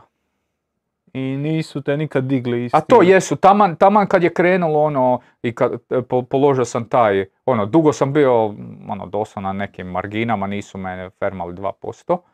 I onda odjednom kao zovu, već sam ja E, kad se skoro učlanio u HDZ, ok. Da, već sam za malo, ja mislio to, ono, to prekinuti, to leđa su me već pomalo mučila i, o, i, oni, i moj brat je počeo suditi. I oni zovu kao, e, brat će ti ići polagat za više, on je super, baš ono, to, to je u redu, on je mlađi, ima nekog, neke perspektive, da li bi išao i ti? Ja sam tada imao, mislim, 25 godina, ono, kod nas je 26 je kao granica da, kao zadnji čas, ja, može, ja, jel, to sam krenuo i onda su odmah nakon tog ispita rekli, sad ćemo te odmah gurat na ovaj idući, pa ćeš treća, druga liga, nešto, četvrta pa treća liga sudit, nemam pojma, ali. Mislim, čovjek koji sad, koji je sa mnom bio u toj grupi, koji je sa mnom polagao, recimo sad sudi drugu ligu, ali... Kultni pedal. Pedala, da. E, to je bilo dobro. Znači, u Medulinu smo na pripremama i sad suci su tamo bili, neki turnir su sudili. Ja vidim, hrpa sudaca, vidim to, ja, mi smo ga zvali Pedala. Zašto smo ga zvali Pedala? Jer je bio talentiran, tako, zato smo ga zvali Pedala.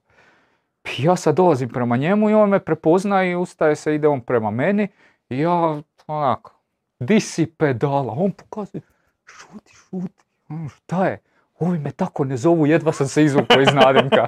Tako da neću, neću mu dat prezime da, da ga A sad dobro, ne, ljub- ne onaj koji motiviran sam će skužiti Da, da, ali tako je, pedala je na drugoj ligi, ali... I čestitam mu na velikom sva- uspjehu. svaka čast. Do, pedala je u ovoj, e, od početka, ovo sa tri slova, šta si rekao, kr- skraćenicu. Pedala je u HDZ-u od početka, tako da. Gospodin, gospodin čovjek. A, znači ti imaš licencu za trenere, licencu za suce, ili imaš licencu za, anali- e, licencu za pravnika, Dobro. ili imaš licencu za analitičara, ili ti Pa neko imam dao? neke... Jel ti neko da ono, papir? imam, imam od Ons- Onsea, imam... a, To si sam sebi isprinta, to ne vrijedi. Pa jesam sam sebi To kad sam ja provodio to certificiranje. To Imam ne neki, ono, išli smo Korda i ja, Barca Innovation Hub smo tamo polagali te Ja. neke. U suštini nemaš, jer zato ne postoji Ne kod postoji, nas da. licenca. Jel misliš, ono, s obzirom da si on sve ubio od samog početka i, i da si nekako ima priliku i sudjelovati i pratiti tu analitiku kako se razvija. Jel misliš da je potrebno da u jednom trenutku se provodi nekakva strukturirana edukacija za analitiku? Apsolutno. Jer, e, recimo, ti sad kod nas, ne sad, već neko vrijeme, postoji licenca koja je fokusirana na trenere vratara, što je jako logično, jer je to toliko specifično u odnosu na trenera, jel, ajmo reći, običnog, da ima smisla da se to razvoji, da pruži e, trenerima vratara edukaciju koja je fokusirana na to što oni rade. Mislim da bi tako trebalo i za analitičare. Jer ja recimo sad gledam ono, ti ko analitičar, ok, sad ovisi od trenera do trenera, kod nekog imaš malo veći upliv u finalni neki proizvod, kod nekog imaš manji, ali jasno je nisi na nekom, u nekom mogućnost da, si, ono, ne znam, da si u procesu odlučivanja ili nešto.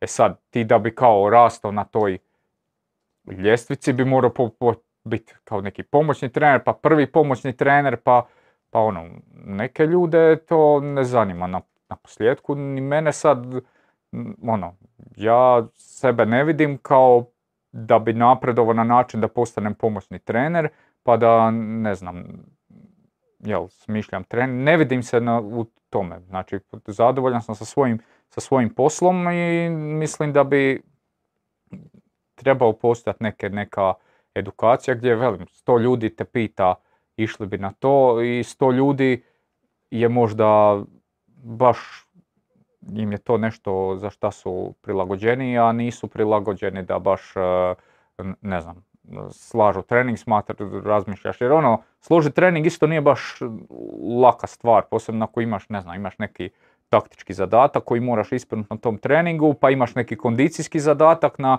razini opterećenja na koje to želiš postići. Treba to, to je isto ono, poprilično težak posao. Mene, mene to recimo ne, ne privlači me da bi smišljao neke vježbe za trening. Mene privlači jel, taktika, smisliti neki zajeban prekid ili vidjeti kako igra suparnik i mi i to je to. Ne želim napredovati, ono, ne, ne želim biti pomoćni trener, ali mislim da kroz edukaciju za analitičara, pa da ti imaš u FAB analitičara, u FA analitičara, pro analitičara, da bi tu možda to bio neki način da ono, da ti kao analitičar imaš neki status a, am... sukladno svojoj nekoj edukaciji, a ne samo koliko te neko respektira iz toga šta jesi. Ajmo se sad vratiti opet na početak. On seta, on 2010. 12. 15. Je prvo taj Rudeš, pa Gorica, pa sve to. Kako bi ta edukacija trebala izgledati? Na čemu bi tu trebao biti naglasak? Kako je provoditi, evo imaš to iskustvo Barca Innovation Huba, imaš iskustvo i on sa gdje si ti držao edukacije. Pitan te jer analitika u nogometu su zadnjih pet godina drastično promijenila. Di to ide? To je sljedeći korak. Ajmo, ajmo povući, sad, ajmo prvo, ja ću zaboravit ću ovaj dio di to mm. ide, pa ćeš me to ponovno. Ali ajmo povući paralele ne s ovim što sad postoji po pitanju trenerskih licenci. Jer uh, jel, imaš nogometnu akademiju pri HNS-u koja provodi edukaciju za nogometne trenere E, slično, slično tako, isto tako postoji recimo kod Bosanskog saveza. E, jednom sam ja bio na kavi sa Tolićem, on je tada bio, Igor Tolić, on je tada bio trener e, u Hašku, tek je prestao igrati, bio je, nešto je radio u Hašku. Mi smo tako pričali, on je rekao, ja sam na licencu A išao u Bosnu i daleko mi je bolje. Ja sam mislio, ono, u sebi, da, da, je, sad je bolje jer si ti ajde, ono, ok, dobro, dobro, Toliću je bolje. I onda ti se desilo da ti e, ljudi koji su zaduženi za, za licencu u Savezu Bosne i Hercegovine su se javili u ONSE i htjeli su, imali su predmet analitika i htjeli su da i mi direktno držimo predavanja na tom predmetu. Tako da sam ja išao jedno, dva put mjesečno u jednom terminu, jedno vrijeme u Sarajevo gdje smo držali te e, tečajeve za, za polaznike gdje smo im, jel, dobili su naš, naš program, mi smo ih naučili malo kako se o tome radi i kako napraviti neku analizu. I, I onda sam malo gledao kako oni rade tu sve skupa i na kraju mi se ispalo da je Tolić bio u pravu. Jer to što oni rade mi se puno više svidjelo nego kako se kod nas radi. Znači u Bosni, ja ne znam kako je sad, ali tada je to bilo da E, jedan taj tjedan koji su polaznici polaze, oni odmah taj tjedan izjednače sa tjednom rada u klubu. Znači, prvi dan se radi analiza prethodne utakmice e, i priprema se neki uvodni trener. Drugi dan se kroz iz te analize priprema ispravak pogrešaka šta smo zaključili za analizu. Treći dan se, ne znam, radi jel, i sad ti radiš i levele po kondiciji, ali i kroz, kroz analizu. Kod nas e, puno, znači ujutro su, ne znam, rade tu neku analizu, popodne teren. U, drugo jutro je plan rada za taj trening kondicioni, popodne je teren. Na terenu... Simulira se mikrociklus, tako je. a kod nas su realno predavanja, predavanja, predavanja. Na terenu je, ti na terenu možeš skupljati bodove, već te ocjenjuju tamo za vrijeme samog pola i već možeš 50% bodova skupi tu. Poslije ti moraš napraviti neke, neke stvari. Nije toliko da sad ovo je udžbenik, ovo je ne znam šta, nego dođu tamo i, i treneri i predavači, gost predavač koji održi jedan trening, drugi gost drugi trening. Puno je više nogometnije i vezano za teren. Kod nas, bar kad sam ja išao, je, točno se vidi, bar je tada bilo, je bilo dosta profesora koji su s faksa. Da. Koji su to I kad predavali. sam ja bio isto. I to je, to je strogo faksizirano, znači doslovno dođu tamo i drž, drži se predavanje, imaš udžbenik, ideš na ispit, terena je bilo nešto, ali relativno skromno. I, I praktički to. smo sami radili da, recimo na toga. planetu kad smo bili, jednom je bio gost Ivan Leko, još je tada bio trener u Belgiji i baš smo došli na tu temu, on je rekao u Belgiji nemaš udžbenik.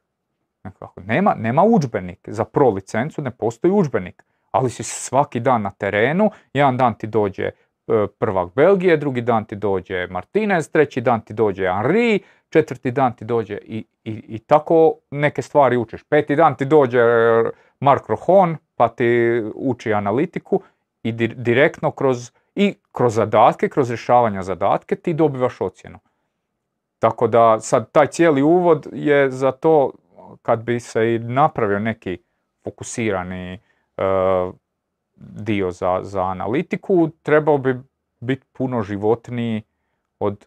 A, odmah u startu bi bio, zato jer ti prvo to nemaš na faksu, pa nećeš povući neku s faksa, imaš notacijsku analizu, nešto Notacijsku tako, ali... analizu, da, ona ti osnova neka. E, ali dobro, ali ako sad opet, po, on, možda, možda kad bi postao taj neki tečaj da odmah kreneš na ovaj način bi bio puno, puno prilagođeniji, ne znam, današnjem vremenu. A kaj si rekao, šta? Uh, di misliš da to ide? Evo ja ću ti sad povući paralelu kad pogledaš kondicijske trenere koji su se počeli pojavljivati u ozbiljnom nogometu negdje 80-ih. Pa koja je njihova važnost bila kroz 80-te, kroz 90-te i koliko se taj njihov portfolio toga šta kondicijski treneri rade, koliko se to ono eksplodiralo, koliko se to diversificiralo u nultima, ono, početak pa do kraja nultih, koliko su ti kondicijski treneri postali dio ne samo otiđi tamo trči po, po, po, po nekom nasipu, nego u ovom što si rekao već prije da tebe ne zanima, ali ono, kreiranje vježbi. Nogometna vježba koja ima svoj nekakav nogometni cilj, ali koja ima i e, kondicijsku, kondicijsku komponentu. Znači, vrlo jedan duži period je bio gdje su kondicijski treneri bili atletski treneri i onda se kroz jedan kraći period jednostavno sve to prelilo u to da su danas kondicijski treneri većinom, ako pričamo o top levelu, ipak nogometni treneri. Treneri koji sudjeluju u kreaciji i zahtjeva i e, vježbi na treningu i koji tu dižu, dižu spremnost momčadi kroz, kroz nekakav kontinuirani rad. E, mene zanima za analitiku. Ok, analitika je sad već deseta godina na nekom levelu i to varira, rekli smo varira od čovjeka do čovjeka, od trenera do trenera, ali očekuješ da će se kroz neko dogledno vrijeme i kako se tehnika povećava, o, od umjetne inteligencije, 5G mreže i ostalog, e, može li doći do, do eksplozije te analitike u, u- konkretnom radu? Pa pa, gle, ajmo, ajmo povući ovako. Sad uzmeš Hrvatsku i svaki klub prve lige ima jednog analitičara. Možda neki treneri budu, ne znam sad, kod nas Marko Krnjić je isto sklon, sklon tome, pa ajmo reći, možeš, možeš reći mi imamo možda dva. I možda negdje u drugim klubovima isto imaš neke pomoćne trenere. Goran Rosanda u Istri je isto ono, trener analitičar, ajmo tako reći. Pa pošto Istra ima analitičar, ima, ima dva, ali ako povlačiš paralelu iz to što je kod nas, gdje imaš, ajmo reći, jednog, i vani u nekim razvijenijim ligama gdje imaš department od 10 ljudi, pa su dva samo podaci, druga dva su samo video, e, treća dva su e, samo taktika i sad da ne uzmemo, jedan samo radi individualno ili dva, druga dvojica rade samo suparnika. Znači to je prvo ako gledamo od iz Hrvatske pa prema van šta, šta se može kod nas proširiti jer smo mi po, tome svemu jel, dosta, dosta daleko. Naravno da jedan čovjek ne može napraviti koliko može pet. E, ono što ja mislim da će se desiti, ok, ti si sad više možda s tehničke strane spominješ 5G mreže, spominješ te neke opcije. Zašto, zašto to spominje? Aj to tim kužiš, ali možda ljudi, možda ljudi nisu ovaj, upućeni toliko. E, kad je tebe Zizi pitao, koja je, šta ti radiš, koliko ti pomažeš? Gorica bi preživjela i bez tebe. Gorica bi preživjela i bez kondicijskog trenera i bez fizija. Preživjela bi, nije to stvar. Ali tvoj zadatak je na, da na posloženu sliku nađeš nekakav edge, nađeš nešto šta će ti donijeti prednost. Je li to neki prekid, je li to nekad... iz- A, tražiš specifičnu stvar koja je razlika između 99 i 100%. E sad, kad dođe 5G mreža, kad se još te tehnike e, povećaju, kad kompjuteri budu spremni u live feedu obrađiva podatke, ja mislim da će analitika još povećati taj edge. Da ćeš ti moći e, obraditi podatke sa sva 22 igrača na terenu i da ćeš ti čak u odnosu na suparničkog trenera znat koji je njihov igrač umoran, koji griješi, kako se kreće, gdje otvara prostor i šta sad možda, odnosno dva ljudska oka ne mogu skužit, kompjuter će moći nakon nekog vremena. Pa je, ali mislim, i, i sad, sad je opet pitanje prilagodbe i korištenja tega. Jer i, i danas mi imamo, ne znam, mi, mi u Gorici sve utakmice streamamo na klubu. Jel, jel mi to, jel, opet imaš ograničene resurse, dakle nemamo sad neku turbo naprednu opremu, mi to vrlo primitivno radimo. Ja streamam na svoj YouTube kanal privatno i dole na iPadu oni na tom YouTube kanalu to pregledavaju. Zašto YouTube? Zato jer možeš premotavati, možeš vratiti, oni mogu neku situaciju pogledat. I imamo, spojeni smo radio komunikacijom. Dakle sad opet ja od ozgo imam neki drugačiji pogled nego, nego oni dole. Tako da ti već tu, tu imaš set tih informacija. Da kad bi, recimo, koliko god glupo zvučalo, ali Sofa od kad prati HNL, ja svaku utakmicu gledam na Sofi, e, imam, imaš live pristup nekim podacima koje možda nisi zamijetio tokom utakmice. Ok, posjed, nije sad to ne, znam- koliko bitno, ali kod, kod nekih stvari, ono, ne, ne možeš sve zamijetiti. Ja uvijek e, negdje, ne znam, 41. druga prođem da, vidim ko- neke parametre. se s.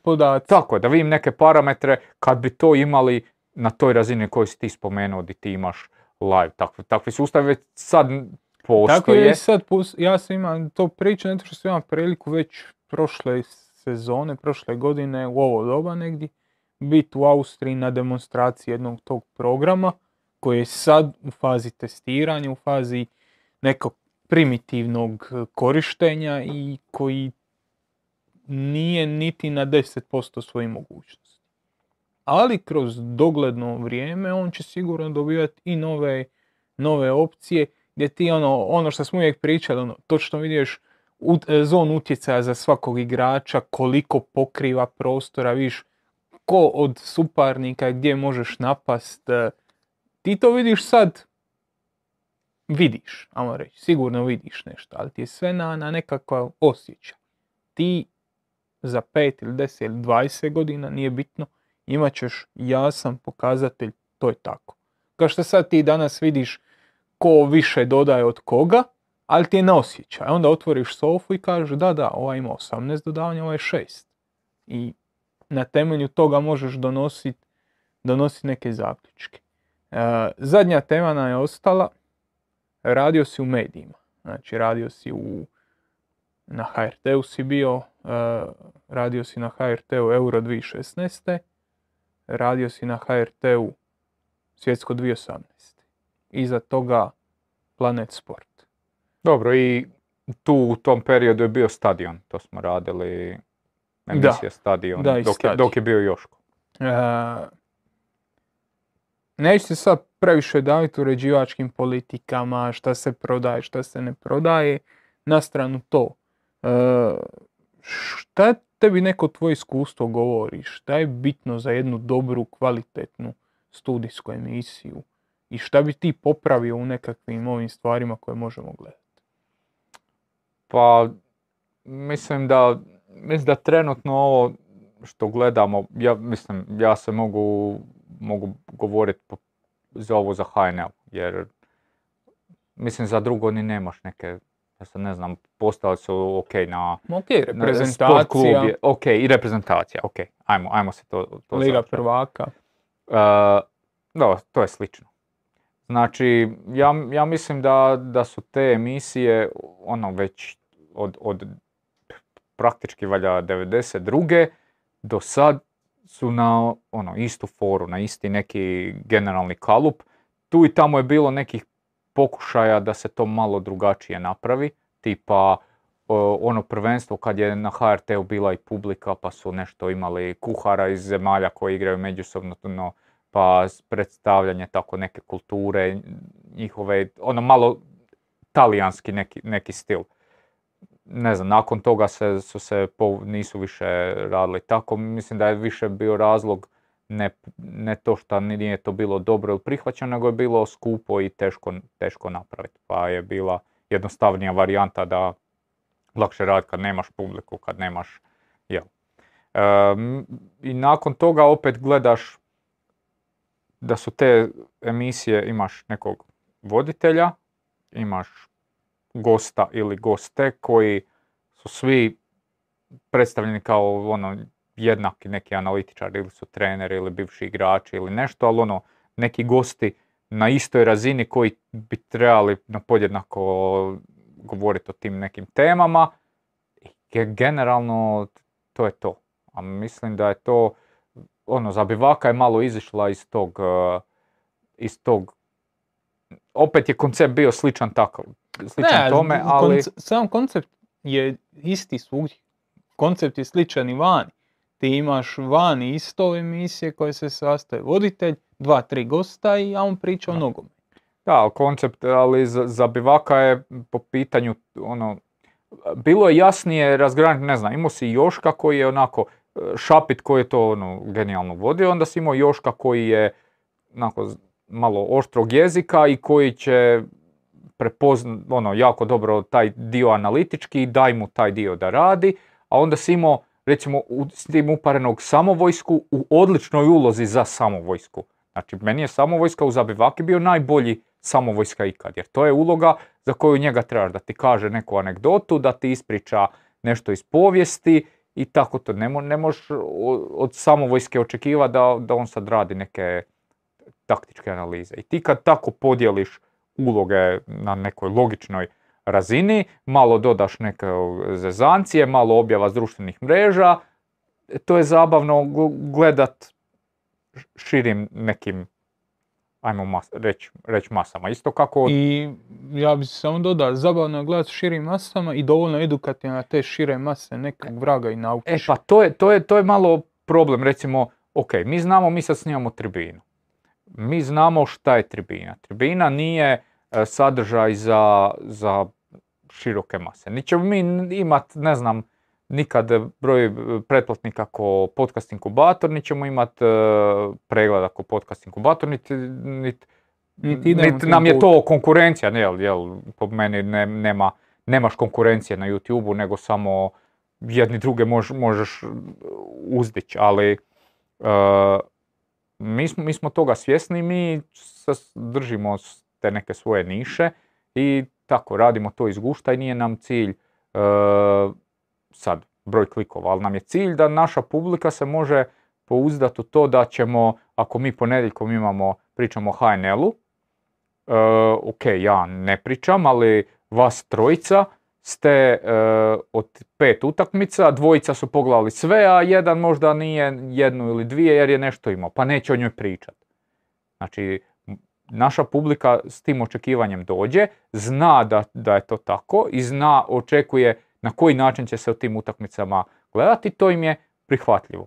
Tako da misl- mislim isto da e, posebno to često bude ono neke sa HRT-a neku, e, oni drže često te neke argumente kao mi radimo emisiju ne ko vi, tribina za specifične ljude da bude puno analitike kaj je ljudima zanimljivo, nego se moramo svidjeti i takvom nekom korisniku i baki nekoj koja bi pogledala e, emisiju iza utakmice, da je zanimljivo i da, da nešto, nešto vidi. Ali, po meni je, ne možeš ti imat ovo, zadržiš sad ti tu neku razinu i sad ti, ti to držiš. Znači, generalno mi se možemo složiti sve koga O- pitaš. Ono što ja želim, ja se slažem s njima, moraš ponuditi nešto i jednima i drugima. E pa to je, znači, Ali ja imam osjećaj da se sve manje nudi i jednima i Tako je, drugima. jer se smatra, ok, publika nije na nekoj velikoj razini poznavanja nogometa taktički ili ovako ili onako,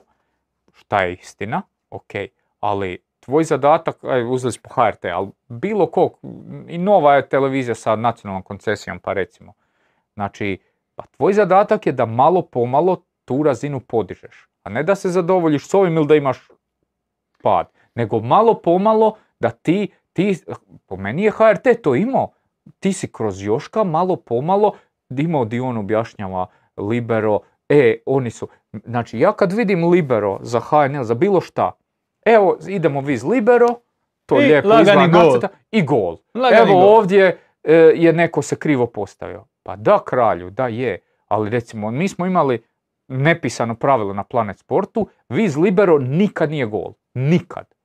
Znači, ono, pokazat ćemo kako se otvara igra, gdje je pucalo na nekoj strani i da je to bilo neki odlučujući faktor utakmice, zašto je neko imao 60% posjeda, a ne 40 i u kojim zonama, ajmo to pokazati. Ajmo gledateljima objasniti šta se dublje u nogometu malo desilo na toj utakmici, a ne je li se stoper krivo postavio ili nije. To nije, ti, time nećeš nikoga educirati. Oni su sad to došli, 2016. 2018.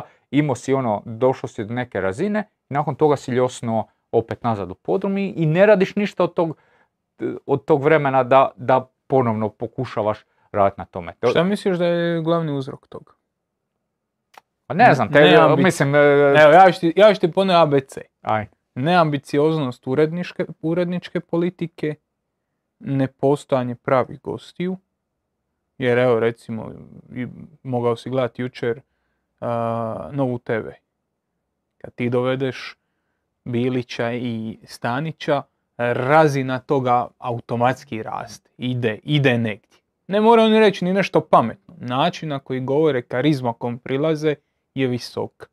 Ili treće, jednostavno manjak motivacije. E, pa ne bi reći, mislim, ja znam te ljude tamo često se ne znam, ja i Robert Jelečević razgovaramo kad HNL bude svaki tjedan. A kad je on urednik e, emisije, on zove me dva, tri puta, pa malo i vidim da on je neko ko se trudi, hoće, želi ovo prikazati, želi ono prikazati, gleda utakmice, znači vidim da tu ne manjka takve stvari. Njega sam uzeo Za- kao... Zato pitam, njega sam zna- uzeo jer kao znam da primjer. znaš te ljude i da, Da. si u ok odnosima s njima i vjerojatno Da. možeš bolje to procijeniti nego neko sa strane. Mislim da se oni slijepo drže e, toga nekog e, generalno oblika gosta u ko- kojeg žele dovesti. On mora biti ili bivši nogometaš ili trener.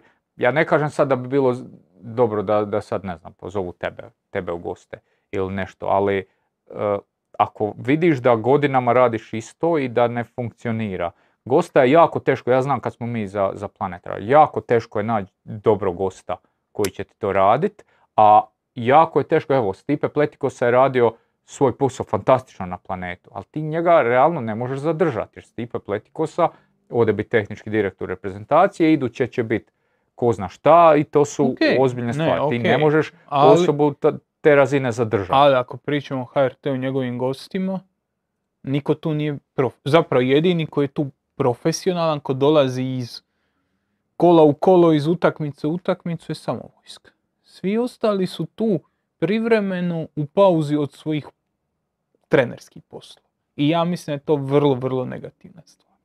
Kad si imao Joška, imao si lika za kojeg znaš da nema ambiciju biti trener, nego da ti želi biti TV lice. Pogledaj to kako vani rade. Karaher, Da. bla bla bla. Imaš ljude koji žele biti TV lice. E, gledat, radit reprezentaciju, radit HNL, radit Ligu prvaka. Ogromno je tržište. ljudi te gledaju, tako da ono, mislim da je, mislim da je tu ključna greška. A je, samo, gle, u najmanju ruku sad konkretno pitanje, pa, pa ajmo reći, i honorara. Pa je? Ok, taj, taj Karaher e, jako dobro živi od honorara na Sky Sportu i ne znam gdje je sad, CBS ili svuda ga ima. Kod nas ti honorari su u usporedbi s onim što možeš zaraditi u nogometu neuspo- neusporedivi. Da. I neće se niko fokusirati, "E, ja ću sad biti pandit. Ok, Joško je par puta objašnjavao zašto on nije e, išao dalje biti trener. I, i, I pa on ti se sjećaš koliko je bilo napada na njega Aj kad si tako Aj, kad si pametan, tako pametan, zašto ne vodiš? koliko je napada na mene moj još. Pa i na tebe, na primjer. ono. E, a o meni niko ne pri... E, zašto nisi ti, zašto ne uzmeš, e, ne znam, Real. real i, i ne implementiraš? Pa ljudi kao da ne mogu shvatiti, ok, neko se bavi nogometom samo kroz pisanje o nogometu i to, to je to. I Joško se bavio kao pandit i to je to, neće on otići i trenirati Real Ja, Madrid. mislim, ja mislim da nama fali baš toga. Znači, nekoga ko nema ambiciju, bavi se. A puno igrača će sad, evo, samo pogledaj ovu sezonu HNL. Koliko igrača će otići u mirovinu, igrača za koji ti i ja znamo da su elokventni, da su pametni, da imaju potencijal biti ekstra TV lica, nemaju ambiciju raditi kod treneri, imaš oni koji imaju, ok. Ali ja mislim da bi i kroz te igrače, kroz ta lica koje smo navikli gledati u HNL-u, da bi se od njih moglo istesat strašno dobra TV Pa je, ali nemaju, ono, s- ali s jedne treba- i s druge ali strane treba tesat. nema, da, Treba ih tesat. Ok, treba ih tesat, ali nema ni, ono, trenutno je situacija, ono, stoji. Nema, nema pomaka. Nema Niti, pomaka. niti televizije pokazuju interes za takvim ljudima da ih privuku. Evo, mislim, tribina. Koga smo mi, mi smo krenuli, e, kad smo prešli tamo u Buzin, pa je došao Vlado, ok, bili ste vas trojica, pa smo onda, jel, Franceski je od uvijek, a koga smo mi uzeli? Uzeli smo Leu i uzeli smo Zizija. Jel, zašto smo uzeli Leu i Zizija? Zato jer, e, ok, Lea je došla na razgovor za, za posao na, na, tamo na planetu, mi smo je nešto intervjuirali, nešto smo ju zaposlili, prepoznali smo u njoj nešto i mogli smo joj dati priliku. Ok, opet, nama, nas prilika ne košta ništa. Da. Apsolutno. Ne košta To nas ništa, ali e, na, na posljedku, ono, i kad pogledaš goste koje smo mi dovodili, m, očito možemo dovesti nekog zanimljivog gosta, gosta tu. A opet e, smo dali priliku doslovno ljudima koji, ok, Zizi nije tek, tek počeo, ali u svijetu podcasta, Ok, pa i Vela i dečki sa... Tino sa, Vela tek, ono, Sa, sa, sa ovoga... Šurbi naš, znaš. tako je, znači, ono, nismo se, Moraš opet, nekom dati šansu. nama, jednom nama je momentu. lako da šansu, Pa je, ništa nije, ne nije košta, usporedivo. ali, nije. Ali zašto ne? Ok, ne E, moraš ga odmah dovest i dat mu odmah, evo sad ti nešto vodi, ali daj probaj nešto, pa vidi, pa... Reci mi, od svih gostiju koji su prošli kroz uh, Planet Sport, a bilo ih je, pa i HRT, ko ti ostaje najbolji dojam? Ali moraš istaknuti jednog. Jednog. Ajde dva, eto, ne, nek ti je dva. Ne možeš mi sad deset navesti. Da, dobro, gle. Ja moram reći, ti ćeš sad poludit. Neću, za- ja znam točno koga ćeš ti. Misliš? Znam to 100%. Igora Tudora. Apsolutno.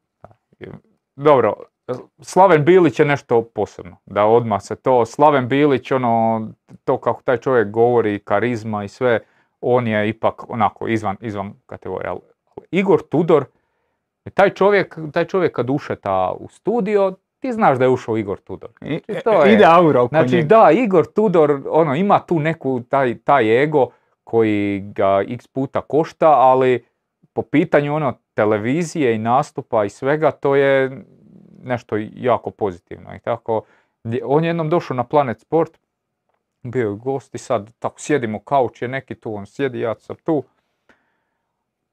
E, momak, rekao mi Stipe, ti nešto kuriš HNL. Ja, pa da. Znači čovjek me ubio me. Izrešetao me, to, to nisi vidio. A, čovjek te rešeta, ali, ali ono, on ne zna, on nije u tada bio u HNL-u. Ja znam da on ne zna. Ali to izgleda, taj naš razgovor, ja ne, nemam pojma o- da je lopta okrugla, a on sve zna. Jednostavno čovjek ima taj, kad te uzme u nastup, kad te počne mljet, ono, tako i, jel, Ko je taj, drugi? taj. Ko je drugi? To, Joška i Stipu pretpostavljam Ok, ne računamo. se ne računaju. ok.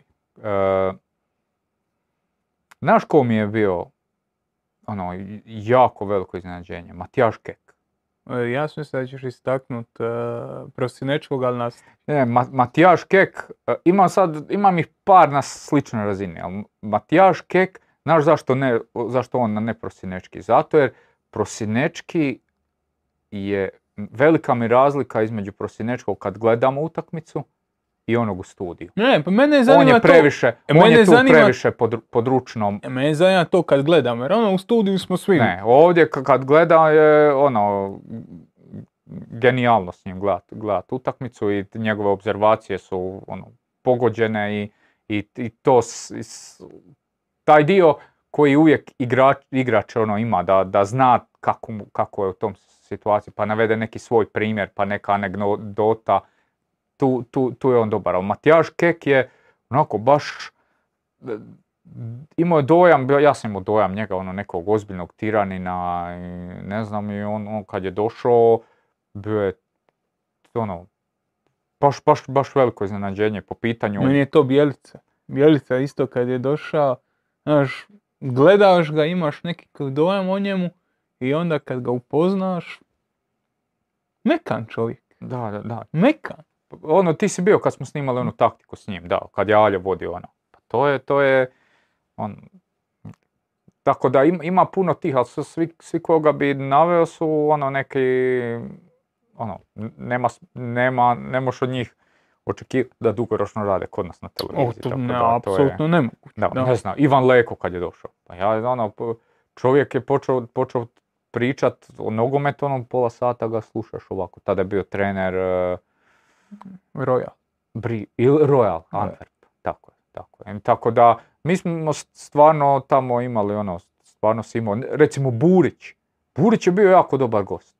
To je bilo prije nego je drugi put Prije drugi preuzeo Hajduka, da. da. On je bio strašno dobar gost, strašno dobar. On je, recimo, sam tražio neke stvari da se izvade za, za libero, ono, samo inicijativno, da mu nisi ni rekao, e, ž- momak, jesi ti, daj ti njima reci da nam ovo nacrtaju, da nam tu označe ovo i on je dole sam to, on, to, to mi se, to nije recimo nijedan gost sam, sam tako napravio. A dok imao si neke, im- imali smo jednog gosta, neću ga sad imenovat, čovjek je ovako, uh, sad emisija teče, on je uzeo papir i ovako je prelomio i još ga jednom prelomio i opet, pa ga onda ovako. A sad, mi gore u režiji imaš kamere kod tu, ono, vidiš svaku kameru. Ja govorim Jošku, ja i Jošku smo bili povezani na bubicu. Ja govorim Jošku, Jošku, daj pitanje gostu, gost će ti zaspat. a, a sad prebaci kadar, ono, mi smo isto smo imali komunikaciju kad kadar nije na Jošku, on na kameri meni daje, ono, nekad ne može, ne, ne može drugačije, pokaže na kameru, ono, ubio bi ga dole, lud je. Nismo više tog gosta nijednom zvali, jel? tako da, ono, tu, tu imaš svakakvih primjera. Uh, imamo sad set brzopoteznih pitanja. Aj, Ne trebaš objašnjenja, ali moraš izabrati jednu od dvije stvari. aj, Uh, trening ujutro ili trening popodne? ujutro, Trening zim ili trening ljeti? ljeti. Opa. Jednoslovni WC papir ili uh, loš pritisak tuša? Loš pritisak tuša. Dobro. Uh, gostovanje u Koprivnici ili u Šibeniku? E, u Šibeniku. E sada, e sada je lako. Uh, duža pauza ili veća plaća? Znači, pauza od mjesec dana između sezona ili dobra plaća negdje u Arabiji, ali kratka pauza? taj, to pitanje ima više slojeva. Ja bi odabrao moguće kraću pauzu, ali bi me se žena odrekla, jer je sad rekla da ova razina e, boravka na moru je neprihvatljiva. Tako da, to, to bi bilo, morao bi se... Odlučio on se za dužu pauzu, ali da, ajde. Da, da, službeno nek bude e, duža pauza da mogu više boraviti na moru Sa ženom. sa ženom. E, mladi igrač ili stara kost? Za radit, za prenijeti informaciju. E, ja volim mlade igrače. A, bolje, bolje je ovaj, slušaj. E, pa šta, dobro, istini za volju nije baš puno starih igrača u Gorici ni bilo, tako da, aj sad zadnju polusezonu je bilo nešto iskusnijih, ali uvijek su tu bili više mlađi. Pep ili Angelotti? Opet, E, Šapit ili Vel? ošapite. Korda ili Mihu? Ne, neću to odgovoriti. Ajde, onda, ću, Ma onda ćemo ti staviti jedno lakše pitanje. Aj. Tomo Ivković ili Robert Jar? Ivković, Do. neprikosnoven. Volkswagen ili Alfa? Alfa. Ostati analitičar ili provati kao trener? E, načelno ono, volim biti, to moram kratko. A mislim, ne bi volio biti pomoćni trener, ali bi volio biti glavni trener da budem šef svega i da napokon ja mogu onda po svoje nešto postaviti, ali eto. Ili analitičar ili glavni trener, ne bi volio biti pomoćni. ne, ne bi... A, z- A znam, a, a znaš da put vodi A znam, ali tak, dakle, sukladno tome analitičar. ostati analitičar. Se- Severina ili Ruska? Severina. E, ni, rekao si kad se osvojio naslov e, sa, sa klincima nisi bio Jack Grealish, da sutra, odnosno da ove sezone Gorica osvoji kup, ko bi bio Jack Grealish onda u ovom kadru? Ko se ne bi trijeznio četiri dana i Znači moram naći ono nekog, nekog monstruma. veseljak? Hm.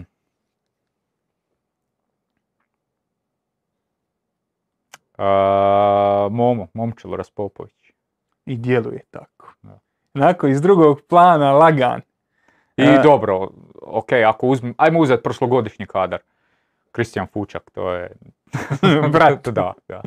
E, imam i neka pitanja iz četa. Kad će NBA podcast? E, kad se French odluči za to, njega. Pilajte ga u inbox, ne Na naš Twitteru. inbox, njihov Twitter, Da. Instagram. e, Pilajte njega u inbox. Mi bi volili da bude, volili smo da bude 10 puta do sad, ali ajde. Kad ste zadnji put e, igrali nogomet duže od 10 minuta? A, ja sam trenutno u fazi priprema da mogu igrat nogomet.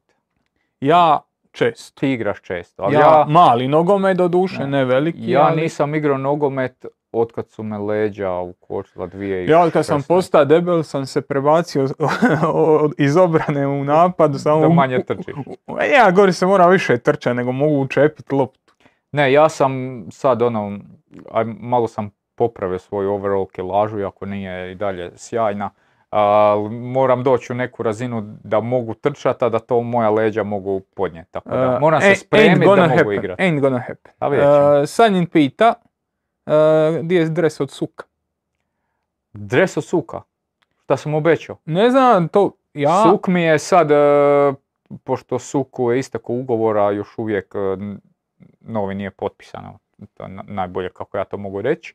E, ja sam jedan dres e, uzeo zadnji dan i Suk mi ga je potpisao, pa ako je Sanjin željan dresa od Suka, ja Ne znam, ja znam da imate neki svoj dogovor. moguće da sam zaboravio, tako da Sanjine poslaću ti dres od Suka. Uh, I zadnje pitanje sa četa je uh, kad će doći Tomislav Globan? Pa iskreno nismo ga zvali 3000 godina. A, I on na uvijek dođe u novi studio, tako kad napravimo novi studio mogli bi ga zvati. a im- imam ja još jednu ideju, ali to ću ti reći, neću sad dok se snimamo. Kad bude. A ne, ajde. Uh, idemo na Patreone. Ajmo. Uh, iza tribine s Jožom i Mihom, bla bla bla. Postavljena pitanja su klub štovatelja Ramona Mjeresa. Bog, zaustavi se Joža, pita bi te nešto. Što te najviše iz takta izbaciti može? To je odlično pitanje.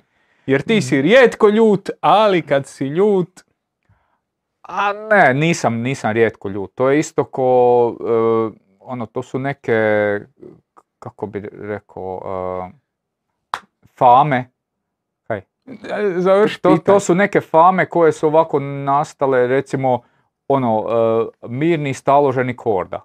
Znači, Korda je najnervozniji od nas Korda trojice. kad ga krene rušit, brate... Korda je e, najnervozniji od nas Da, trojice. ne- Najlakše ga izbaciti. Ne mogu reći nervozni, ali on kad se raz, razljuti, mi kad gledamo utakmicu pa on na nešto poludi, znači, ono, tako, i, tako i to za mene. Ok, ja neću se s nikim posvađati i jako su, jako, ja ne znam da nisam s nikim u nekoj svađi uvijek ja to nešto izmirim i ne mogu se, to mi je zapravo, sam sebi prigovaram na to, ne mogu se dugo na nekoga ljutiti, iako bi trebao i onda iz toga iz, izvući možda neke pluseve, ali ne mogu ja se odmah s nekim pomirim to je to. ni- nisi baš, nisi E, baš tako da- ljutljiv.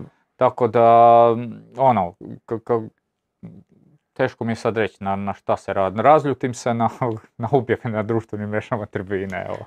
Ej, kad smo već kod toga, e, klub štovatelja Ramona Mjereza, naš Ozren, jeli, pita drugo pitanje.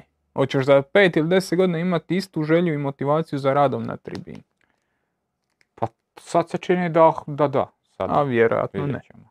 A mislim, gle, e, tribina, ono, kad, od kad je došla, ajmo reći, Pod naše Od kad- skute. Pod naše skute, jel, tribina, realno smo nas trojica, nas dvojica tu i Josip Korda, jel, mi u biti zajedno donosimo sve bitne odluke i, i to guramo, taj cijeli projekt. Vas dvojica, ajmo reći sa sadržajne strane, jer ste ispred kamera i morate paziti da gledate utakmice i da budete I da imamo mišljenje kad ne želimo. Tako imamo je, a mišljenje. ja više ove kamere, rasvjetu, e, naći novi studio sad kad iz ovog idemo i produkcijski da to izgleda i mislim da sad ok zvučimo i ono imali smo svašta kad smo prešli prvi put na Planet Sport to je bilo užasno pa sam ja doslovno skidao manual od one produkcijske TV kamere koju smo dobili pa sam ju proučavao onda sam skužio da nam je bolje kupovat fotiće i onda smo ono, sad imamo trenutno pet fotića Bogati su. tu su tri, jedan je na kod i tako. Pitanje za obojicu. Prosim lijepo, ima li nade za Hazar? E, što te najviše iz takta izbaciti može? Takva pitanja. Jer ako naš head of e, društvenih mreža ne zna da se on ne, ne priča o aktualnim stvarima, pa o čemu da mi pričamo moj još? Ozrene, Žuti kartu.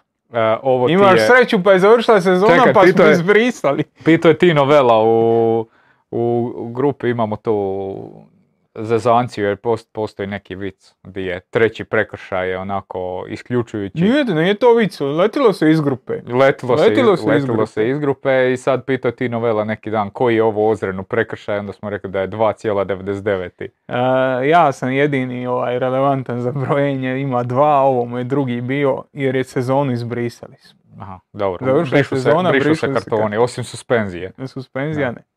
E, Mateo Pukšar za siroti. Ili Mateo Ili Pukšar. Mateo Pukšar. E, pozdrav. Par ludih pitanja za Jošu. Prvo, sjećaš li se svog prvog drona? A, Pa da, zato jer ovaj sadašnji je istovremeno i prvi iako nije prvi. Znači prvi, ga razbio. da, rekao sam sad e, kad, je, kad sam išao u razgovor prvi put e, u Goricu da Valdas, sa Valdasom i Nikom, ja sam odmah rekao da imam drona, iako planirao sam ga kupiti, nisam ga još imao.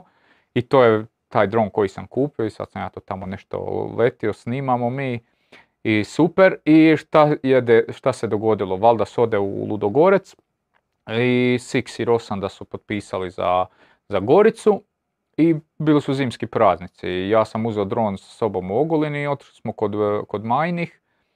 I zašto ne bi mi sad malo s dronom snimali po Ogulinu? I sad neki je balkon, ja sam ga htio poletiti iz ruke i malo je previše poletio, lupio gore u gredu i pao dole s trećeg kata. I dron se slomio. Srećom imao sam neku garanciju no matter what, ja ta, sad tamo prijavim to da mi pošalju novog. Čekali smo novog jedno tri tjedna. Ne moram ti reći koliko je Rosanda bio e, e, nervozan jer dva tjedna priprema nismo mogli snimati s dronom Rosanda. Tako da u. taj sad kojeg imam je zapravo zamjenski za ovog, ali nisam još uvijek mi je dobar, tako da dokupljivao sam baterije, ali nisam, nisam po pitanju drona nikada. Bi li odbio Real kad bi te zvao analitički tim uz poruku moje srce kuca samo za Goricu? Ne, Real, Real ne bi, ali rekao sam već da možda sam previše puta ostao u Gorici kad sam mogao nekamo ići, ali Real ne bi. I posljednje pitanje, koliko love trebamo skupiti da sljedeće godine umjesto Mihe TV-a imamo Mihu holi- hologram? E, to, mislim da bi jeftinije bilo da plaćamo svaki tjedan da, da se do, dovezeš vamo tamo. O, napravi hologram, ne zanima. Ne zanima te. Laka roka sa pukštasa. Roža, Joža reci iskreno, ali iskreno reci. Dobro. Koliki je bio strah od ispadanja tamo negdje na polusezoni i koliko ste vjerovali u rasipanje Šibenika? E, pa opet on- ono kad sam ti rekao, ja mislim, ja sam bolesno optimističan uvijek, tako da, da je bilo tri kola do kraja i sedam bodova, ja bi još uvijek vjerovao da, da, da tu može, tako da na polusezoni ja sam gledao unatrag po svim pokazateljima smo mi e, trebali imati daleko više bodova i po, po onome kako smo igrali i po, po, po svemu, i da ne spominjem sad, par puta sam tu rentao na sudačke odluke i ne znam šta dok je bila emisija, iako sam rekao da neću i onda poludim tamo, imam sve kontrole i pomahnitam i uključim on na mikrofonu i lajem, ali dobro. Tako da, ono, Ja mogu potvrditi to, Joža je uvijek bio ovaj. Ja, sam, ja sam s pokopa, ono, ne na polusezoni, na polusezoni sam ja vjerovao da ćete ostati. ali ono šest za redom kad nismo zabili gol, da. E, I ja ti, sam s da, pokopa, Korda još malo i prije, Korda je još ranije, Da. Korda je napravio simulaciju, reka nema od vas ništa. da. Ja sam vjerovao malo u, u vas, ali Ne, ja sam znao da će neka priznat, serija, da će moram se neka priznat da si serija... bio, da si bio čitavo vrijeme, kod, al, al, čak i privatno, ne ovako, al javno bilo je, moraš. bilo je Šibenik, ovo pitanje je za Šibenik, ja sam imao totalno drugačiji scenarij za Šibenik nakon što ga je novi vlasnik kupio. Ja sam mislio da će e, do tog spektakla e, nekog dole doći odmah.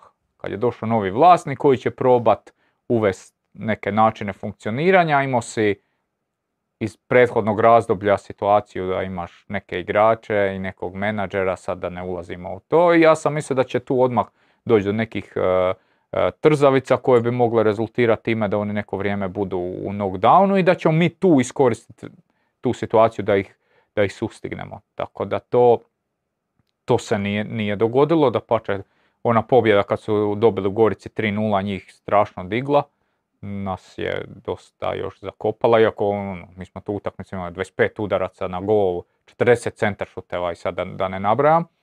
Tako da, ono, opet kad su prošli u kupu ja sam isto pomislio, e dobro, ovo im je još utakmica više u trenutku kad se sve bude lomilo, e, možda Biće sad se bitno, malo i, možda se sad i malo opuste i takve neke smo i signale i mi do- dobili ono da su tjedan nakon toga bili pregovori za produžavanje ugovora za iduću sezonu i to i tu, tu se osjetilo da su oni mislili da je, da je sve gotovo, a mi smo taman tu ušli u neku dobru, dobru seriju, oni su ušli u lošu i zapravo se desilo, znao sam da se neće na kraju uspjeti oni izvući iz toga jer to je bila ono Gorica pred kraj sezone prvi dio.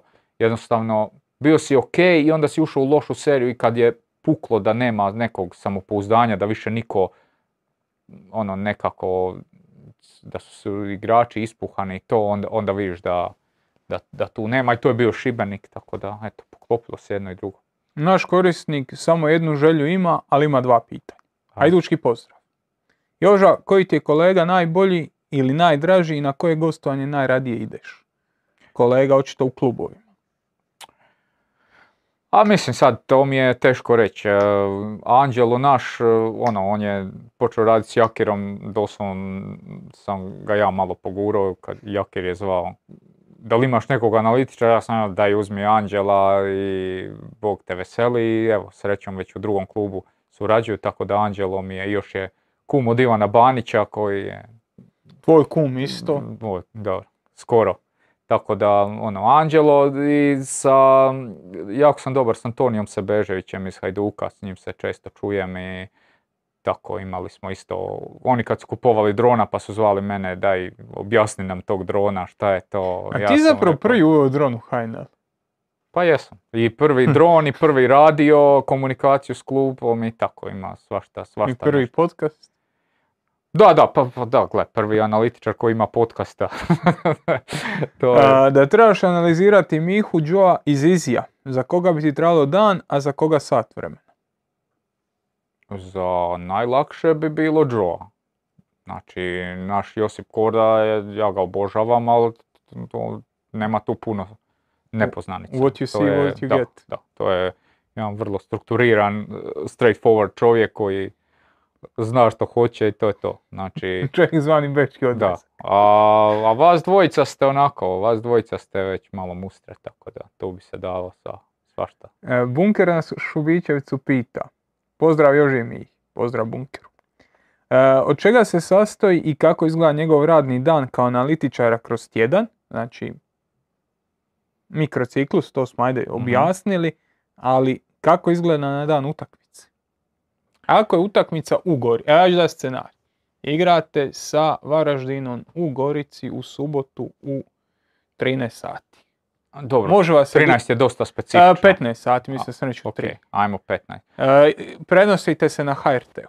Dobro, d- e, Kako izgleda taj par, dan? par, Kad se scenarija je, digneš, par scenarija je bilo kako smo do sad radili, ali ajmo najčešći. Najčešći je da, e, poslije ovu zadnju sezonu, da e, idemo u karantenu da na, na dan utakmice, nekad smo znali i dan prije, ali recimo na dan utakmice po- ima hotel jedan u Velikoj Gorici gdje boravimo, tamo se moramo pojaviti ujutro prije doručka, dakle moraš se probuditi na vrijeme, otići u, u hotel, tamo je doručak, ekipa najčešće onda idemo na neku malu aktivaciju, šetnju, ekipa ide na odmor u sobe, a mi najčešće radimo one grafike prekida i to što im printamo za slačionicu, tu znači do kraja to dogovorimo, napravimo te grafike, to pripremimo i mm, jednostavno ono, malo tamo razgovaramo, ručak, nakon ručka svi odemo malo u sobe, odmorimo i nakon toga bude e, sastanak, idemo na stadion. koliko si na stadionu prije Sat i pol je obično ono, uvijek tih sat i pol ekipa dolazi pred. Ja, ja više volim kad je recimo sastanak prije ručka, nekad smo znali tako raditi da je sastanak prije ručka, sastanak ručak i igrači idu na odmor, ja onda odem odmah na stadion jer e, onda tam, tamo najčešće onda nema nikog, imam ono neku svoju lagano, uzmem kameru pa stavljam stativ i nekako onako uđeš u neku koncentraciju i mir e, malo bolje ne- nego inače. Ovako kad je dođemo sat i pol onda ja tu svu opremu uzmem, odem na svoje mjesto i onda to tamo polako slažem i tak- tako nekako ono traži, jer nekad i tih sat i pol traje ne znam koliko, jer on- ono, utakmice već imaš onaj neki adrenalina, sat i pol, pa joj, pa ovo, Pa se ono. oni zagrijavaju 300 Dobro, na zagrijavanje se ja, ja uvijek na, u- na- najčešće na zagrijavanje idem na teren, osim ako je nešto, neki problem oko streama i nešto pa ostanem. Tako da ja ono, malo sudjelujem tamo čisto da, da sam blizu, nekad bude ono još neko pitanje. Bilo je specifičnost, ne znam, Hrvoje Babec naš koji, koji gleda, s njim sam uvijek imao to dok je prvi put kad sam ja došao na utakmicu i sad e, zagrijavanje, ja sam bio isto vani i Babec u jednom trenutku zagrijavanja dođe do mene i kaže Jule, Jule, šta ja moram? Ja, ono, ja sad ono gledam, kako misliš Hrvoje?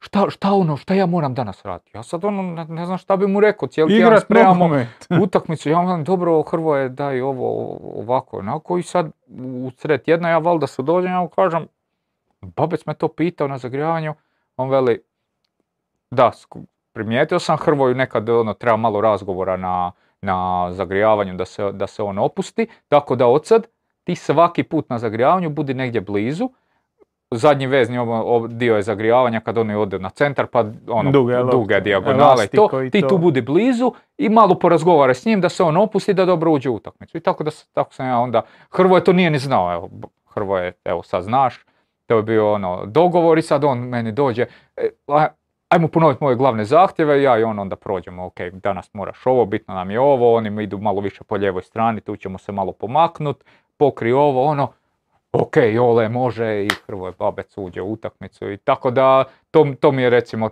takve stvari, mislim da H- e, Rosanda je rekao, kad je došao u klub, je rekao da on misli da e, ne bi uopće trebalo imati momčadske analize i da bi to trebalo, da je to zastarjelo i da bi trebali, dobro, nas je bilo malo, ali da bi idealno bilo da e, svaki trener slash analitičar ima svoj set igrača, 4-5 igrača s kojima kroz tjedan prolazi njihove stvari i da, da ti ove analize ne trebaju. Ja sam bio, ono, ja sam mislio, šta pričaš ti, ajde, Drogira se. Gorane, saberi se.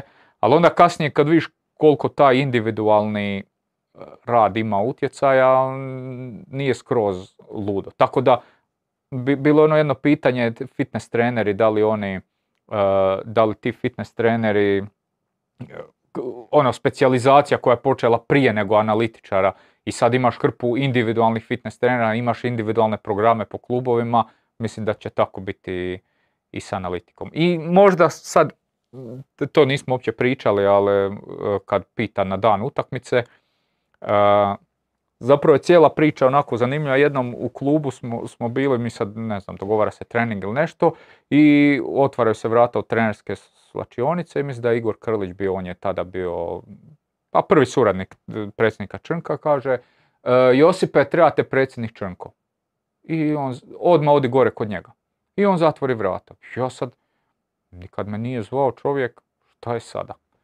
Ništa, ja izađem gore, idem, ja si mislim, a mora da je tribina, mi smo prije toga imali dan, dan, dva prije, smo imali neki podcast, normalno smo lajali protiv sudaca i ne znam kaj, nisam ja bio, ali generalno zna se da sam ja i tribina, da to ima jedno s drugim veze. Da kumuješ. I ja sad hodam gore i čekam sad, "E, ništa, čovjek će me naribat, šta ja radim, ovo ono.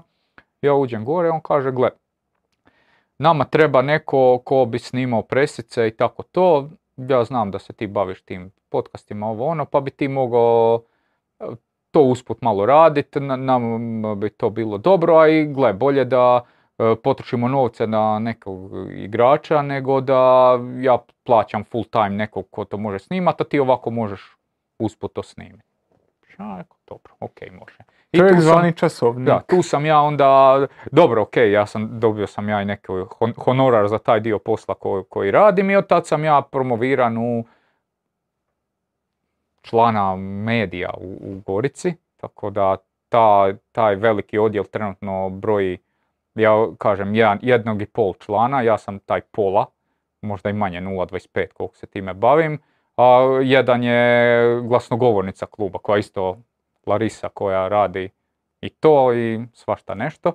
I tako onda nakon utakmice, kad utakmica završi i kad e, svi ono, onda te onaj adrenalin pusti, ili još ako si pobjedio mi imamo onu našu standardnu pjesmu pa onda to još otpjevamo, onda te to sve pusti. E onda tek počinje, treba snimiti presicu, treba snimiti izjavu igrača, treba snimiti drugu izjavu igrača, to treba smontirati, to treba ići šta prije van i tako. I onda ja još nekih sat, sat i pol to radim, ali e, to mi je ispalo onaj dio sezone kad smo bili katastrofalni e, i kad smo svaku utakmicu gubili i to, to, me, to me nekako ono malo izvlačilo jer iz one depres zapravo nemaš vremena da odeš u neki kut u trenersku tamo sjesti, sad mi svi sjedimo i, i kukamo, nego e, di mi je kamera, di su mikrofoni, di je ovo, di je ono i malo ti mozak e, prođe na neku stranu pa, pa i tako. A. Bunker ima još jedno pitanje. Ko je po tvom mišljenju najbolji trener s kojim si surađivao?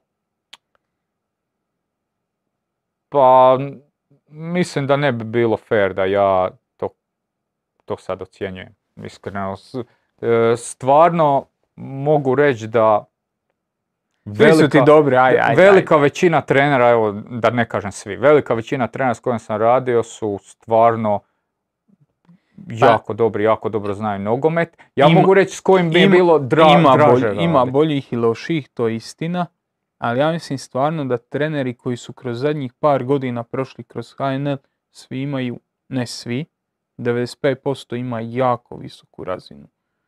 Da, da da. je to se jako promijenilo nazad 5-6 godina, da ne govorim 10. Ne, ja stvarno mogu reći u Gorici sam stvarno imao da većinom je to bilo jako dobro. Mogu reći možda ono, bilo mi je jako dobro raditi sa, sa Goranom i sa Siksom, jer znao sam ih i od prije i realno još sam ja tu bio relativno u počecima i tako da s njima sam imao ono jako dobar odnos. S Valdasom, ono tipa zadnjih mjesec dana smo bili baš top, top, to je, to je bilo, iako velim, ono, s početka mi je djelovao onako jako zastrašujuće i malo sam, ono, dok nisam vidio di ja plivam u tim relacijama, nisam se previše izlagao, ali onda kad smo se kliknuli, onda smo baš super. Zagorec pita, pozdrav svima, kakva su iskustva sa drugim analitičarima u ligi i da li ih svi imaju?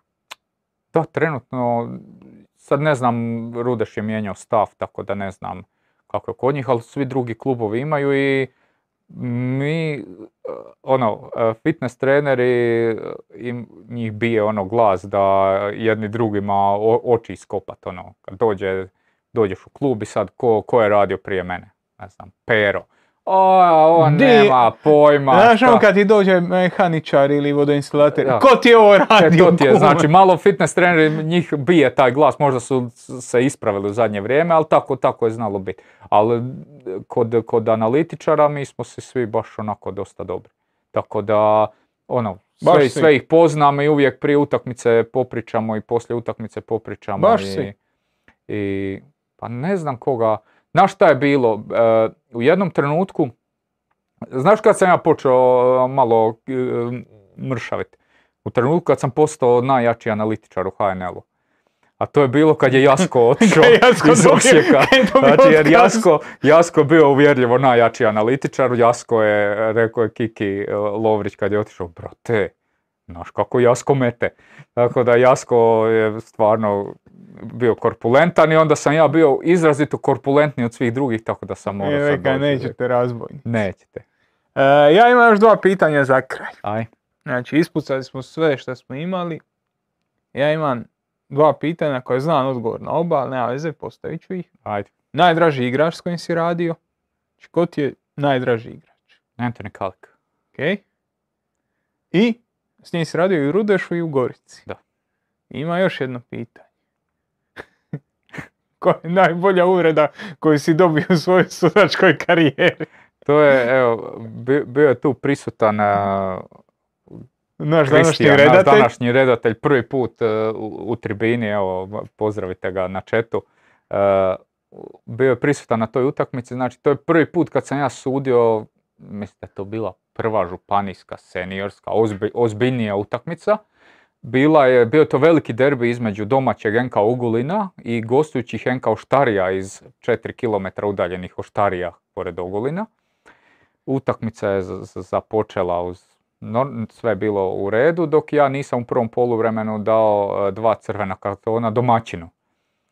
To se, Josipe, to se ne radi. ali e, zanimljivo je bilo, znači taj prvi crveni sam ja dao negdje u 29. Do tada su me poprilično jako vrijeđali navijači gostujuće ekipe i bilo je uzviha, ali zapamtio sam taj i, i znači bi- bio je Kristijan i par mojih prijatelja i Maja bila s njima i oni su svi jebem te u tu bradicu.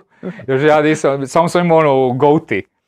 Znači, to je, to je bilo, oni su mene, valjda, pol godina, ma pol, ma duže, godinama su oni s tom bradicom mene peglali. Dosta normalno, bacali su tamo petarde i svašta nešto. E, tako da to je prvi i jedini put da su, da su me gledali i odmah je utakmica bila sva spektakl i bilo je lijepih e, psovki i tako svega. Ali to, mislim, ako misliš to se bavi tim, to je dio da prihvatiš. Čak sam, e, nakon te utakmice sam e, na Radio Ogulinu je drugi ili treći dan bila neka emisija, je- zove se OG Sport i onda su e, iz kluba domaćina su mi se ispričali e, jer su njihovi igrači bili neugodni. Iako meni to nije bio problem, ja sam samo dao crvene. Malo su se iznenadili na to, ali šta. Ja sam odmah rekao, nek mi neko spomene mamu Marijanu na terenu. Preko toga nećemo preći. Svašta možemo preći, ali to nećemo preći. I Ovaj, ovaj to nije znao. O, i- nego nama. Ovaj nije to znao i ja sam morao. I tako. I onda ovaj drugi isto nije znao i morao sam i njemu. I onda se rodio mit o bradici. I onda se rodio, rodio mit o, o bradici. Nešto sam sad još tu, kad si me pitao, mislio reći. Ne. Dosta smo bili. E, dva sata i 20 minuta.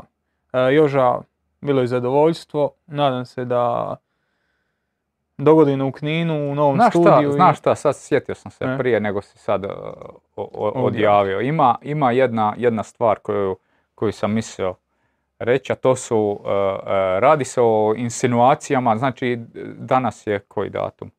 Uh, 16. U srijedu je 21. I prošlo je taman dovoljno vremena da je opet 21. u srijedu i 22. je praznik. A pošto uh, se u ovom studiju često uh, budu insinuacije da Ti, svadba 21. u srijedu nije prava svadba, ja sam odlučio to demantirati, a slušaj sad, znači, e, koliko je, ono, sve neke stvari u životu, koliko budu povezane ili ne povezane, e, mi, jel, kad smo dogovarali tu svadbu, lako smo je dogovorili jer svi su bili slobodni u srijedu, niko nije trebao fotografa u srijedu, niko nije trebao band, jel, svi su bili slobodni, mi smo to na brzinu dogovorili, nije da nam se žurilo, ali tako, tako smo odlučili e, nakon 14 godina veze. I uglavnom, e, dogovarali smo u toj e, župi, e, trebali smo ići na neke probe, ovo ono, međutim taj župnik je onako bio opušten, nije se to njemu baš dalo. I zadnji dan je rekao, ma nećemo ni danas, aj sutra ćemo se mi dogovoriti na dan vjenčanja. Sad mi ne znamo ništa, ni o obredu, ništa. I nisi nikad bio čovjek pustio, ma dobro, bio si, ali čovjek pustio sve u, unutra i Maja i ja smo ostali dole jer smo nas dvoje zajedno ušli. To je pravi hrvatski običaj, a ne i ti si, tako je. Znači, on je pitao kako ćemo, mi smo rekli tako i sad on dolazi dole, idemo se mi dogovoriti. Znači, svi su već u crkvi, sad će vjenčanje, mi se idemo dogovoriti. I sad se, kako ćemo, ajde, jednostavnije, dobro, čovjek se okrene, krene ispred nas i mi sad idemo iza njega, ima onu bijelu halju. I ja vidim kroz haljinu, vidim majicu ispod, na majici piše soccer. I ja Maju samo lakto malo U rebra, zašto da, ne? no, vidiš šta piše na majici. Ono, soker. Jel moguće da, ono, da, da piše soker? I mi sad hodamo i smijemo se tome. Ljudi sad gledaju šta je nama, šta je, šta je ovo. I tako da zovemo ga soker pop. E, u I- svakom slučaju, I Bio je barjaktar. Bio je. Imao je godinu dana, ali je bio. znači sad su u Kninu uhitili ljude zato što su se izrugivali zastav. Ne, ovo je bilo... Bolje bi bilo da niste imali barjaktara i onda ste ditetu dali onu... Dobro, nismo, zastavicu nismo planirali imati barjaktara, nego je dite samo došlo Pa znam, dite, pa dite ja to- ima neki život, životni kodeks po kojem se vodi. A vi koji se ženite srijedom i nemate barjaktara, ovama, Sve najgore. ovama, sami ste se, sami ste se svrstali gdje ste. Ne, ne, pa to je bilo genijalno. Pa mislim, ja zovem e, taj neki restoran kao mi u drugom mjestu, kao ovaj mogli bi praviti svadbu non stop, ono, sto hiljada godina. smo- Kristijan, evo ti reci da ja ne ispadam Kristijan moj kum. Pa evo, pa zato je, zato je i relevantna osoba, jer on se može oprat ovoga ikad. Koliko god on pokušava, Ali genijalna je ideja, znači... e, upitno je je li tvoja svadba formalno pravno ispravna. klikni dva. Ne. Upitno je li formalno pravno ispravna. Znači, ja zovem neki restoran i pitam da li imaju termin u šestom mjesecu. Oni kažu kada, za tri godine. Imamo samo neku srijedu. I tu je meni pala ideja i dalje... A, a, molim te, prekidaj ovaj stream. Ovo stvarno više ne vodi nigdje. Čekaj, On, to, to ja moram. on, on se želi oprat od nečega od čega se ne, Ne, može ne, oprat. stalno me, Prihvati to, stalno me oko toga a, i, jesmo i opet ni, nema potrebe. Nisi ovaj se, nisi uspio izvući. Nema potrebe. Aj, počeo si neku, vidim da si spremio odjavu, pa... Nisam spremio sam se mi upropastio. Uglavnom, Joža, hvala na dolasku. Ovime, e, ti si zadnji gost na ovome kauču. Na tome ti čestitamo. E, novi studio će imati malo drugačije uređenje, ovo nam je malo dosadilo. Morat ćemo to malo promijeniti, imamo neke ideje. Stay tuned i vidimo se u U nedjelju. nedjelju nas dvojica. U nedjelju ćemo odraditi e, finale Lige nacija. Dotad, živi bili.